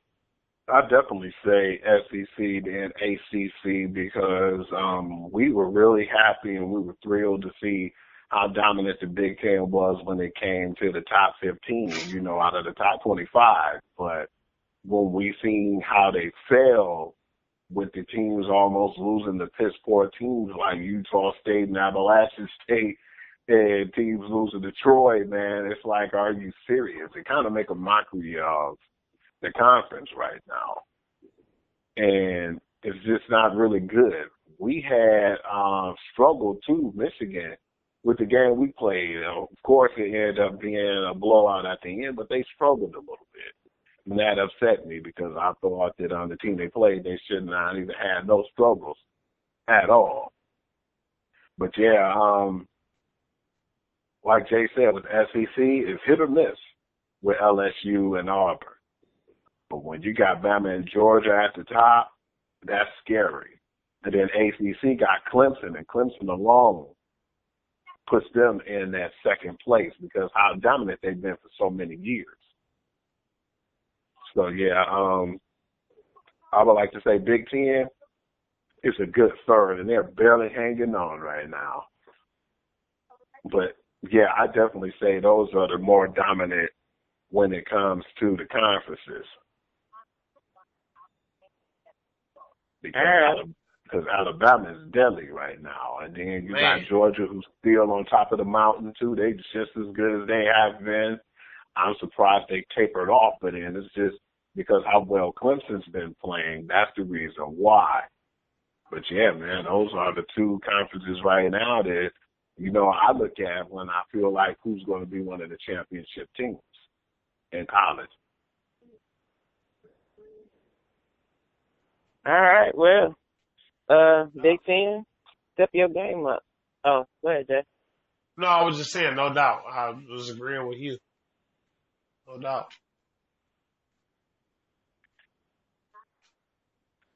All right, well, like I said, Big Ten, step your game up, and Michigan continue to do what you do. Win, win, win. Oh, blue.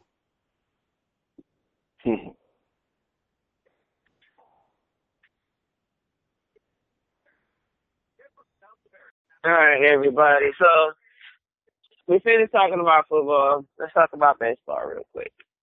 Now we're going to talk about the Baltimore Orioles and how they're on their way to breaking a record. Now you might be wondering, what record are they about to break? I mean, we hope they don't, but it's not looking good. They're well, they're about to, yeah, they're about to break a record set one record set by the St. Louis Browns in 1939 with the most losing this season in baseball history. The St. Louis Browns lost 111, and the the uh, Baltimore Orioles are already at 108 losses. Jeez. Their record is 44 108. There's 10 more games left in the season. Um, may, maybe they can win all 10 so that they don't. But real quick, uh, they would be in good company because in 1909, the Boston Doves lost 108. It's 1937, the St. Louis Browns lost 108. 1932, the Boston Red Sox lost 111. And guess what? And you know, Detroit do not like to be left off a no list. Unless it's like for good things. But all them messed up records, we there. In 2003, the Detroit Tigers lost 119. So, Damn.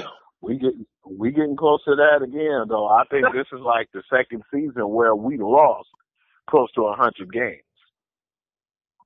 so, uh, yeah. But that's not the record. In 1962, the Mets lost 120. But we number two. So- what, what, what, what y'all think about Baltimore, Jay? You think they got a chance to, uh, break the record or you think they go, uh, they not, not this year? I, I, Okay. You know, I think when it comes to stuff like this, it's it's weird because you think in, you know, professional sports, you know, they play at the highest level and that type of deal or whatever, you know, you have your um I mean you, you have your teams that struggle, um, not ran right, that type of stuff. But to look at even even let's go uh football. You know, Cleveland Browns ain't won a you know, they're trying to win their first game since two years ago. You know, almost two years ago, um, uh, Christmas Eve in 2016. Like, this is a professional team, a professional football team. Then you go to baseball, you look at baseball, and Monique just, you know, you just ran them down. I mean, people losing 108, 111, 119 games in the season, a 162 game season. How you lose that many games in a 162 game season? Like, come on, man. Like, like, I, I, it, it looks like, it, it's looking like, um, cause they got, I mean, they got a few games left, you know, a couple weeks of baseball left. So, I, it's, it's, to me, it's looking like they, they, they might get up there with that record, man. Who, who actually has the record? Is, is, is it the Browns or the, the Tigers? It was the um Mets with 120. Oh, the Mets with 120. Oh my God. We was one away though. We was knocking on that door in 2003. I know how bad that team was. I actually gave up on them, and I usually don't give up on like a team like the Tigers or someone I ride with, but I just stopped watching their baseball. It was too tough to see, man. My dad was diehard. He watched it when they were losing, and he watched when when they first got Pudge Rodriguez when the the whole thing just turned around. The whole organization when Jim Leyland came in, man, it was some ball players that we got after that, you know, in the Dave Dombrowski era. But yeah, it was a whole lot of craziness going on at the time in okay. Detroit. Okay, so in uh we were gonna go back before it was 162 games. It was 154 games in 1899, and the Cleveland Spiders lost 134 games. Damn. Yeah. Out of 154? Yeah. Oh my yeah. God. These yeah. was, these, and these was grown men. Like, look, the crazy thing is the St. Louis Browns, like they got the the lot. Uh, they've been on here a lot. 1897, 1898, 1895, 1939, uh, 1911, 1937. Like the St. Louis Browns, they should have just stopped playing. They they shouldn't even been around no more. But uh, Hugh, what you think? You think Baltimore got a chance? I definitely think that they have a chance, and I believe they're gonna play spoiler and they're gonna get that record because it's to the point now where when I be doing the report on the phone, I'd be surprised that those dudes even win games. Like yesterday when they won, I was shocked that they won. You know, I said, wow, you know, like maybe they are trying to fight not to get that record, but to see that they won, oh, when they're look and see that the Baltimore Orioles win, I'm surprised. But you know what surprised me the most? They don't have a really bad team too. I've seen a lot of the guys and there was some good players on that team that you know, for one, I'm Adam Jones. You know, he's one of the better players in the game, and to see him over there, and then at the time they had Manny Machado before he left and went to the Dodgers. You know, they had a lot of good players over there that they're just basically too fast to get away and say, hey, we'll get rid of these players and we'll try to grab prospects. And Adam Jones actually don't even supposed to really be on the team. I think he had a no trade clause and he vetoed the trade with uh, the Philadelphia Phillies. But yeah, he don't even supposed to be there right now, going through all this stuff. He's supposed to be in the pennant chase over there in Philly, but he decided he liked the franchise so much that he still wanted to be there. So he stuck around with this team. But I like what he's doing. He's saying, you know, we win together, we lose together. So that's why he stuck it out. But yeah, I definitely think that they're going to get there. I definitely think they're going to hit that 119, maybe 120 plateau. I'd be surprised if they don't. But yeah, I definitely feel like they'll get there.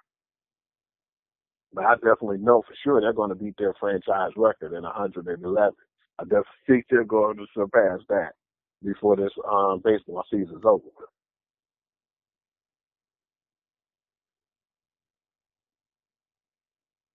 That don't make no. That don't make no damn sense.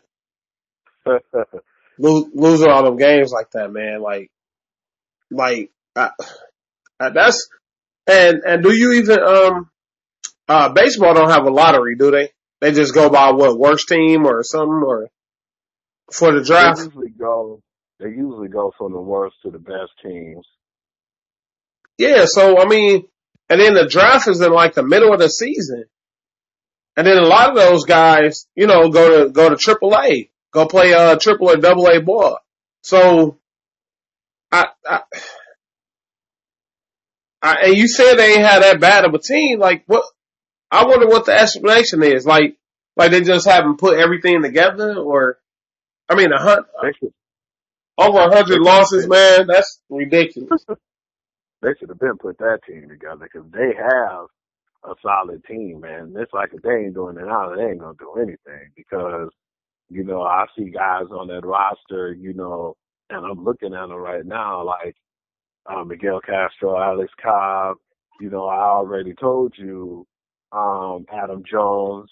They had Manny Machado. They had some really solid players over there, and just don't see them doing anything, which surprised me You know, they had some young rookie guys or some really good players that came up too, like um Tim Beckham. He was one of their prize um prospects who's playing really good. And I even forgot about my main man, Chris Davis. You know, he hits home runs out of the park. And to not see them doing well, and I see some of these players that I'm familiar with, and I'm like, man, what is going on with this team? I've been saying that, like, something's not right. Something's not clicking with this team. And, you know, not only would surprise me that they don't have just a good team, you know, or solid players on the team, they have a solid, you know, um, coach too as well. You know, um, or you can call him a manager. That's what they call them in um, MLB. But um, Buck Showalter is a really good coach, and that's why when I start seeing this going along in the season, I'm like, damn, what is going on with this team? You know, something is just not there. I thought they would have definitely got rid of Buck by now, but um, they might stick with him because you know I believe out of all the years he's been their coach, they've been playing really good and they've been the playoffs consistently ever since um, Buck Showalter, uh, Walter been over there. But the problem is they just stumbled this year for some reason. It's just I don't know. It seems like they gave up. Stumbled. They failed. they land down there. And that's why they, they got their pajamas on like Cam. Like, man, Struggle or understatement. man. When you 44 and 108, that's not good. Not in um, baseball. Man. Man. Like, that is just sad. Oh man, I'm, I'm tears in my eyes. Oh. Or maybe they'll throw a parade like the Cleveland Browns did. Like, I hope they ain't playing tonight, man. I don't want to even report no more of their losses. no, they're Right not now. playing tonight. I was just checking. They're not playing so tonight. Baltimore, At least Yeah, I didn't. I didn't gonna see win. them. no, they playing tomorrow. Okay. That's a win, y'all. That's a win right there that they ain't playing tonight, so they don't have to lose. Every day that they don't play is a win. Pretty All much. right. Okay. Well, they gonna lose tomorrow because it's my birthday. Uh oh. I want them to. I want them to get the record. I want them to be in the top of the losses. Yeah, I'm I up can't to that. And they playing the Yankees. So Oh yeah. The Yankees need these games too to um keep their wild card hopes alive of being one of the top seeds in the wild card. So yeah, I definitely feel like they need to get these wins. But look, it's crazy because it say Baltimore is fifth in the ALL East, AL East. So the East sucks. They number five. Oh no, AL, ALE's got the most powerful squads over there. Shit, um, do you know um, the Boston Red Sox won over a hundred games Then how they number five? because there's five teams in the um, Oh, your and they- actual division. Oh, okay. Last. yeah. Dead last. yeah, Boston um won All right, definitely say, won over Lord Jesus. games. Yeah, I'm about to show you um their record because Boston is 103 and 49, which is awesome because that's rare to see teams win that many games. But they're definitely 103 and 49, and surprising, um, the second place team is the Yankees, and they're 93 and 58. Mm, mm, mm. okay. Man, well, good luck, uh, Baltimore on uh, beating the uh, St. Louis Browns 1939 record. We're rooting for you. All right, let's move on, fellas. All right, so let's talk about boxing. We're gonna talk about boxing often because uh, not much to talk about in boxing. Dead. But we're gonna, talk about Triple G versus Canelo fight number two. Now Triple G won fight one. Nah, Canelo nobody. Nobody won. It was a I mean, draw. it was a draw. And, and number one, Canelo won number two, but did he really win? So, what y'all think about this? Uh, Hugh? when I saw the fight, I didn't feel like Triple G brought it. You know, um, we've seen Triple G destroy people in the past, and I was like, man, this is going to be a super fight. we were ready for something, and me and Jay discussed on one of the podcasts in the past that we were disappointed in the Pacquiao Mayweather fight. So we was looking forward to that. We said, you know, we're not even gonna trip out about that fight because we have the real fight coming up. And I don't think that they delivered like they should. But this time too, I just didn't feel like Triple G brought it. I feel like Triple G in this case didn't step up like he should. He didn't have the urgency. And so that's why I believe he didn't do as well because I thought, yeah, now Triple G is going to be woke up and I feel like Canelo's going to be woke up. And I thought it was going to be the slugfest we thought from the first fight. But it was like Triple G tried to jab him to death and he got a, a couple of uh, solid stiff blows in in return. But I just felt like Canelo was more aggressive. And, you know, we had a similar discussion yesterday and was saying, you know, you can't do certain things and expect to win a fight. You got to go out. You got to be aggressive. Like in, um, you can't lay on the person in the UFC and figure you gonna win. You got to have more aggressiveness and you got to bring the fight to the person. You know, and if you're not bringing the fight, then obviously you're not gonna win. And I just don't think the Triple D G did enough to pull out this fight. He can be mad if he wants. I've seen a few times where he hurt Canelo, but I just felt like he didn't do enough. If he followed up more, it'd have probably been a better conversation, or it might have been to the point where we'd be like, well, yeah, you know, they could have another match, which I still feel like they're going to have another match, but I just felt like this time it was more to the point where we can look at it and say it was more evident that uh, Canelo won because he was the aggressor. All right, can I tell y'all the secret? Go ahead. Yes. When I when I saw Triple G, I was like, okay, it's a black guy and a Mexican. Hey man, that's racist, bro. I mean, Triple G, come on now. Yeah, If, if you ain't know, oh, Utmost I was like, say, we got chicken wings versus tacos. Oh no, stop. Like, man. it, it was time, but then I looked, I was like, oh, okay. He trying to throw people off. Like when, when black people be named Rebecca. What? Like, or, like, my husband's job, the guy named Jerome, he said they always come in and look at, look to my husband. He was like, no, that's him over there. The white guy. Anyway, sorry. Anyway, I was tricked. But it's all right. So, Jay, what you think about this? You think Triple G uh should have won or Canelo got it right? To be honest, though, no, I've, I've been watching boxing for a long time, and um, I think people have lost a, a lot of the boxing fans because it is some good boxing fans out there that can uh, analyze, you know, the fight game and stuff like that.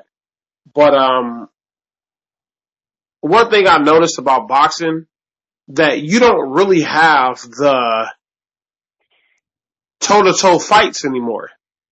Like you don't, you, you, you, you rarely see a, you know, a, a, a, real hard hitting head to head matchup. You know, uh, um, uh, Ali Frazier or even a little bit modern day, you know, um, with, you know, in the eighties, uh, Hagler Hearns or Sugar Ray Leonard and, uh, Tommy Hearns or, you know, guys like, uh, Felix Trinidad and Shane Mosley and guys like that, that, I mean, that, that when they fought, it was legitimate fights.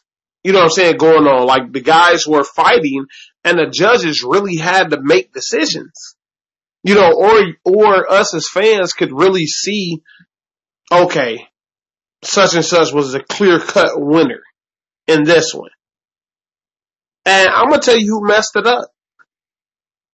They messed it up and I think they kind of blinded people from, um, really the, the, just, just the, the competitiveness of the fight game. And I'm gonna, I'm gonna say that, that damn, uh, that damn Mayweather, he, he done messed it up. Because it's nothing, to me, it's nothing wrong with him scoring points. The, the object of, of boxing is to, you know what I'm saying, hit and not be hit or not be hit as much as the other guy.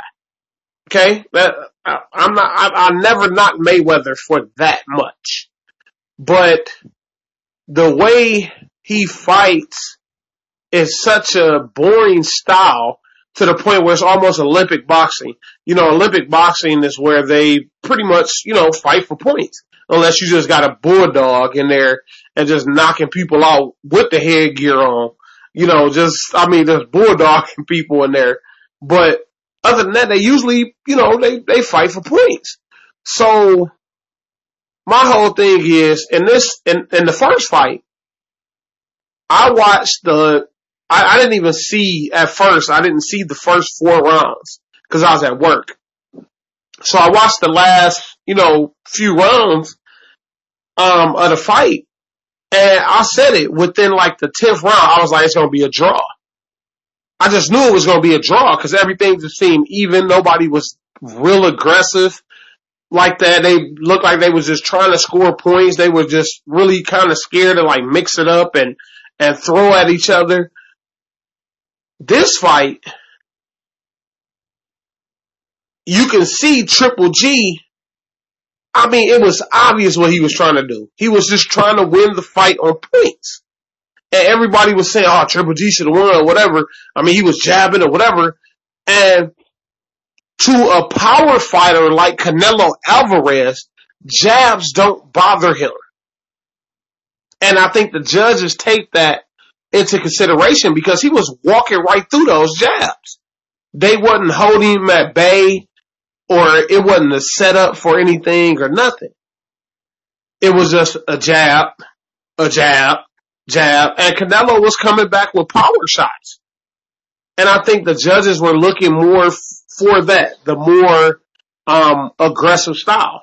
You know, and Canelo fought the most aggressive style, and they gave the fight to the more, most aggressive fighter, which um I don't I don't blame him for doing it. I would have did the same thing if I was judging it. I would have gave it to the most aggressive fighter because you're in there to fight. You're in there to fight. You're just not in there to score. This ain't basketball or nothing where you just score, uh, you know, win points. Like you're in there to, you know, outbox or outpunch your opponent to the point where, you know what I'm saying? I mean, people want to see knockouts. Or they want to see a, you know, knockdown, drag out fight. And it seems like the boxers now are scared to get hit. And I understand, you know, I'm saying the whole thing, the concussions and you know, the brain damage and stuff like that, but that's what you sign up for. That's your career. So, I mean, I, I don't know, man. I just, they, fights like this is why, you know, in the Mayweather fights and stuff, is why boxing, I think, is suffering. It's been suffering. It's been losing so much to UFC. And you've been seeing, and you've been seeing a lot of the UFC fighters the guys who who are um a little bit timid in the octagon and stuff like that, you don't see them for too long. Dana White will tell them, hey, uh, the people don't pay for this mess. Like you got to get in there and mix it up. Like um, I, I think it was a fight or two ago. Um, the I think he middleweight champ or something. Uh, Ty, Tyron Woodley. Tyron Woodley. Yeah, he he had a he had a horrible fight. The um the crowd was boo boo. I mean, just booing him out the octagon. And he got mad at the crowd. Like, hey, I'm just, I'm trying to win. You know, I'm trying to win. He was winning on points, whatever. And the crowd like, dude, what, hey, we don't, but we want to see some blood and, you know what I'm saying, a submission or something. And the last fight he had, Dana White had a talk with him. The last fight he had, he submitted the dude the second round. Like people want, that's what people want to see. And then boxing, that's why it's losing its moxie and losing a lot of fans. I don't think boxing will die. I don't think it'll die, but I think it's just, it's, it's losing a lot of the luster and a lot of the, the, the fandom because of nobody gets in there and just go at it no more. Nobody will get in there and fight. So, I mean, it was just a, I mean, it was an okay fight, but it was, I mean, it was lackluster from what everybody would want from these two guys. Cause when they fight other guys, they murder them. You look at what Canelo Alvarez did to Amir Khan uh, about a year ago. You'd be like, oh man, I can't wait for this fight. You look at Triple G done did to his opponents. You like, oh, I can't wait. Then you see them fight. You like, oh, come on. so I, lackluster. yeah, it's lackluster. It's not. It's not that big fight. Like you, you saw, like like when you saw uh uh Mike Tyson back in the day, and you saw what Tyson was doing to guys. Then you saw what Holyfield was doing, and then when they fought, you saw a fight. Tyson got his ass kicked, but we saw a fight. You know what I'm saying? We we actually saw a real fight. So I mean, that's in in a nutshell, man. That's that's the whole thing. I, I think the right guy won the fight. Well, they talking about game three. So I mean match three. So oh no, I don't think I want to see that. we'll see if we'll see if it happens. Money grab. So right. All right. Let's get to this last topic, fellas. Something to laugh about.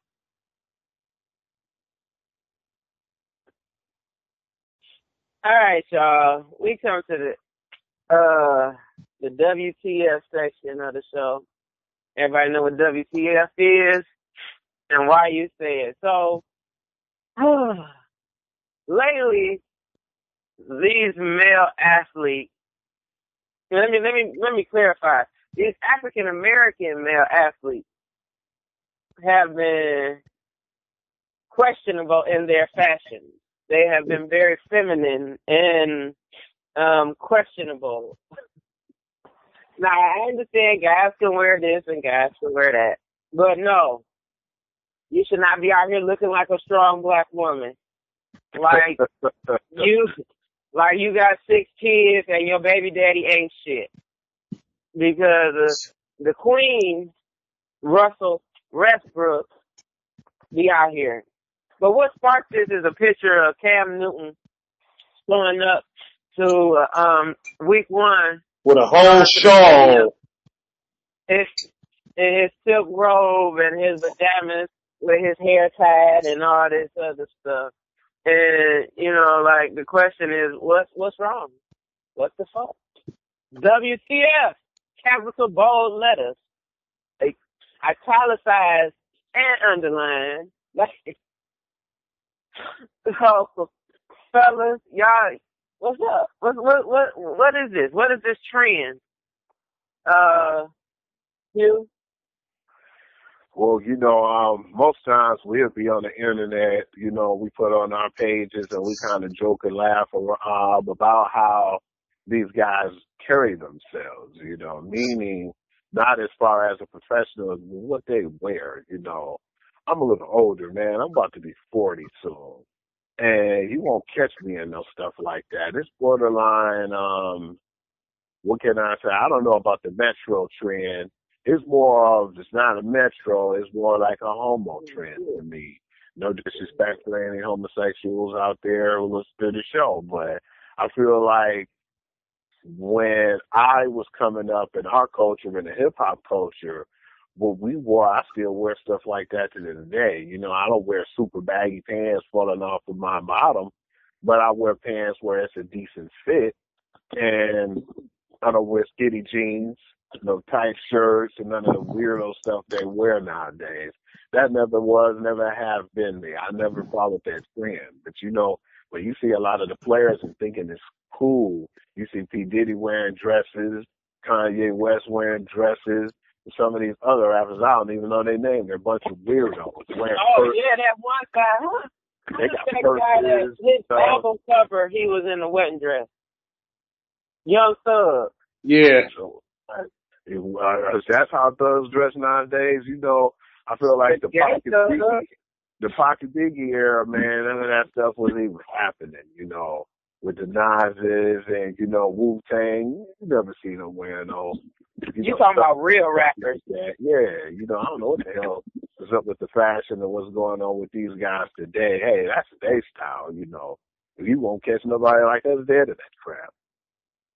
But yeah, I just be surprised to see guys who you think are alpha males like uh, D Wade, Dwyane Wade, wear that home Uh. office stuff, Russell Westbrook, and Uh, you know it's weird. You know that's something I never think I'll be able to get off to, and I don't let people ride who wear that crap because um you more the feminine than you putting on. You need to come in and go out the closet. right. uh, and also, this, we can't. You don't don't forget to throw uh money.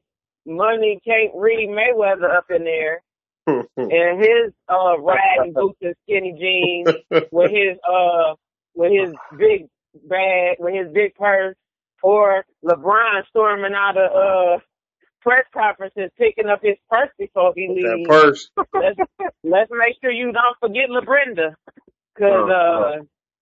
But uh, Jay, what you think? What you think this trend gonna stop? And why is oh wait, this is a both question for both of you. I guess Hugh, can you answer it real quick?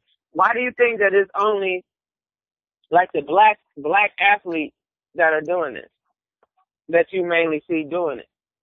That's a good question. I don't know. You know, um, because I've never seen any white athletes wear anything weird like that. You know, I don't know. It's like um, I guess people feel like when the younger culture, not our generation, when they wear these things, they feel comfortable in their skin wearing stuff like, you know, dresses and having purses and stuff. But I'm not that comfortable in my skin to do something like that. But to see black men do it is really embarrassing, you know. I mean, I like I said, I wouldn't say anything. I wouldn't try to disrespect you if you are homosexual or whatnot, because if that's you, I respect you if that's you, you know. But to kind of teeter to be on that borderline wearing those clothes and then you get upset when people ask you or look at you different and you know you can't do that because you know that's just like me dressing up like a cop if somebody needs my help and I'll be like just because I'm dressed like a cop don't mean I'm a cop. You putting on that appearance and people's going to look at that and respect that or reflect on that as who you are. Right. But yeah, I just feel like um the white males don't even want to get close to wearing nothing like that. And they probably looking at a lot of the black males like, you know, saying what we saying. I just don't know how it got so popular with the black or you know African American males. That's really that's really a slap in the face, in my opinion. Yeah, Jay, what what you think about this uh unfortunate trend? All right, before I uh, talk about that, Tyrod Taylor just threw a, a spiral touchdown in the back of the end zone to uh, a ghost. It, it was a ghost in the back in the corner of the end zone. And Tyrod Taylor just threw a touchdown. The refs didn't give it to him. They said they didn't see the uh, the ghost catch it. But um, And why but why why he pointing like um somebody did something? That was against the he ground. he four for fourteen for like I, I don't even know how many yards that was, but I, I know it just wasn't a lot. But uh anyway, um, it's you you know what it, it's the, the the the young kids and I sound old as hell saying that, but the, the young kids call it swag. You know what I'm saying? Like like like like like my uh, basketball players when I coached them, whatever. They didn't dress to this like I, I don't think the swag was this to to this level like um eight years ago. I, I I don't think it was to this level like eight nine years ago when I was coaching those kids or whatever. But they used to be like, "Hey, coach, why you why you uh you know like that on my swag or whatever."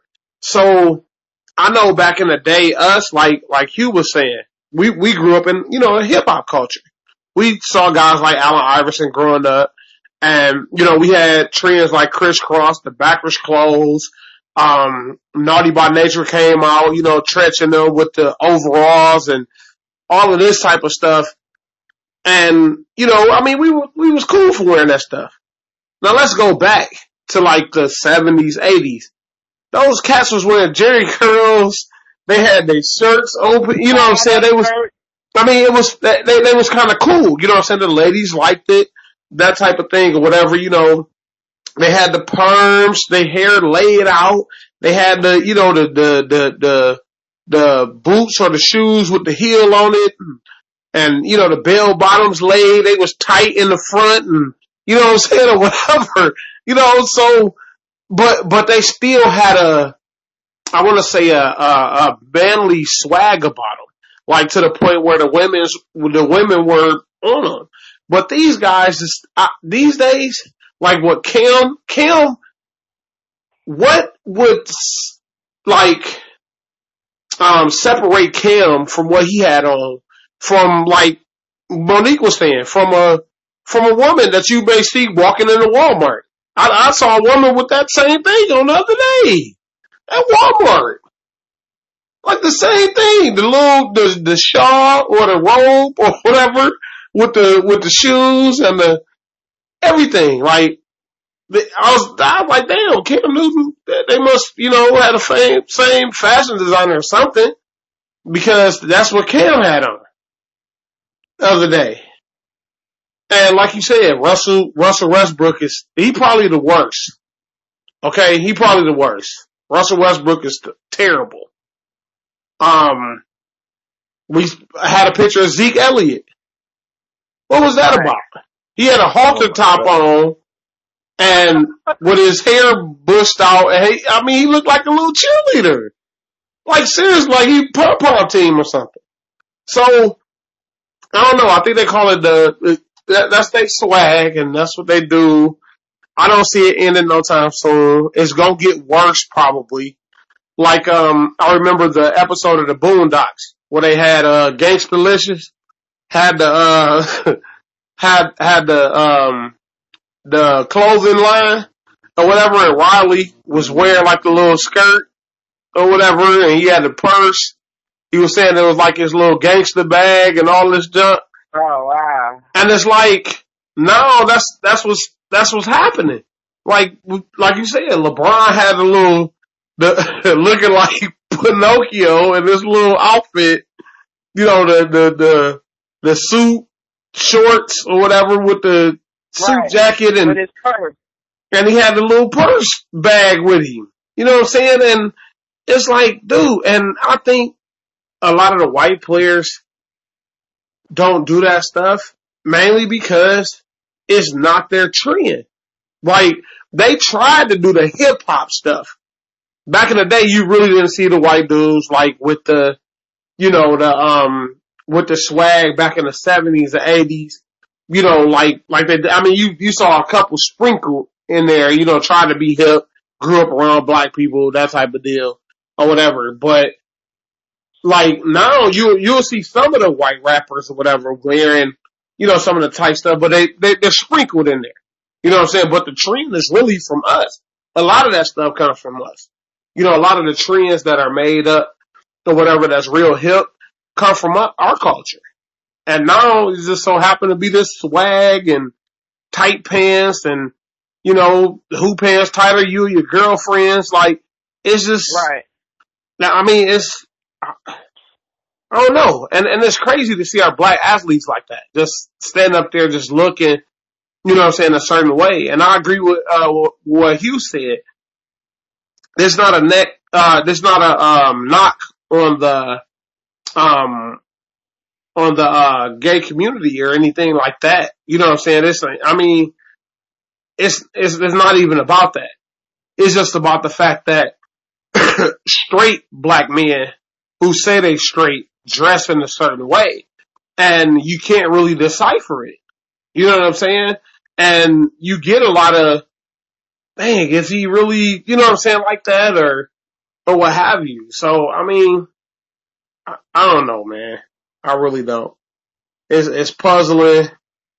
They be getting roasted on social media. I know they do. Cam was getting lit up on social media. We was lighting Zeke Elliott up. Russell Wilson, I mean Russell Westbrook done got lit up on social media during basketball season. LeBron, all of them. So it's not gonna stop, and we gonna keep getting our little entertainment in because we gonna keep talking about them. So they'll be on another another episode of uh, WTF. Right. Bet you that. I, I bet you Cam Newton is. Watch what he have on uh, this upcoming weekend. What? Yeah, it, it's it's ridiculous. It's it's just they they out of hand. It is it's too much.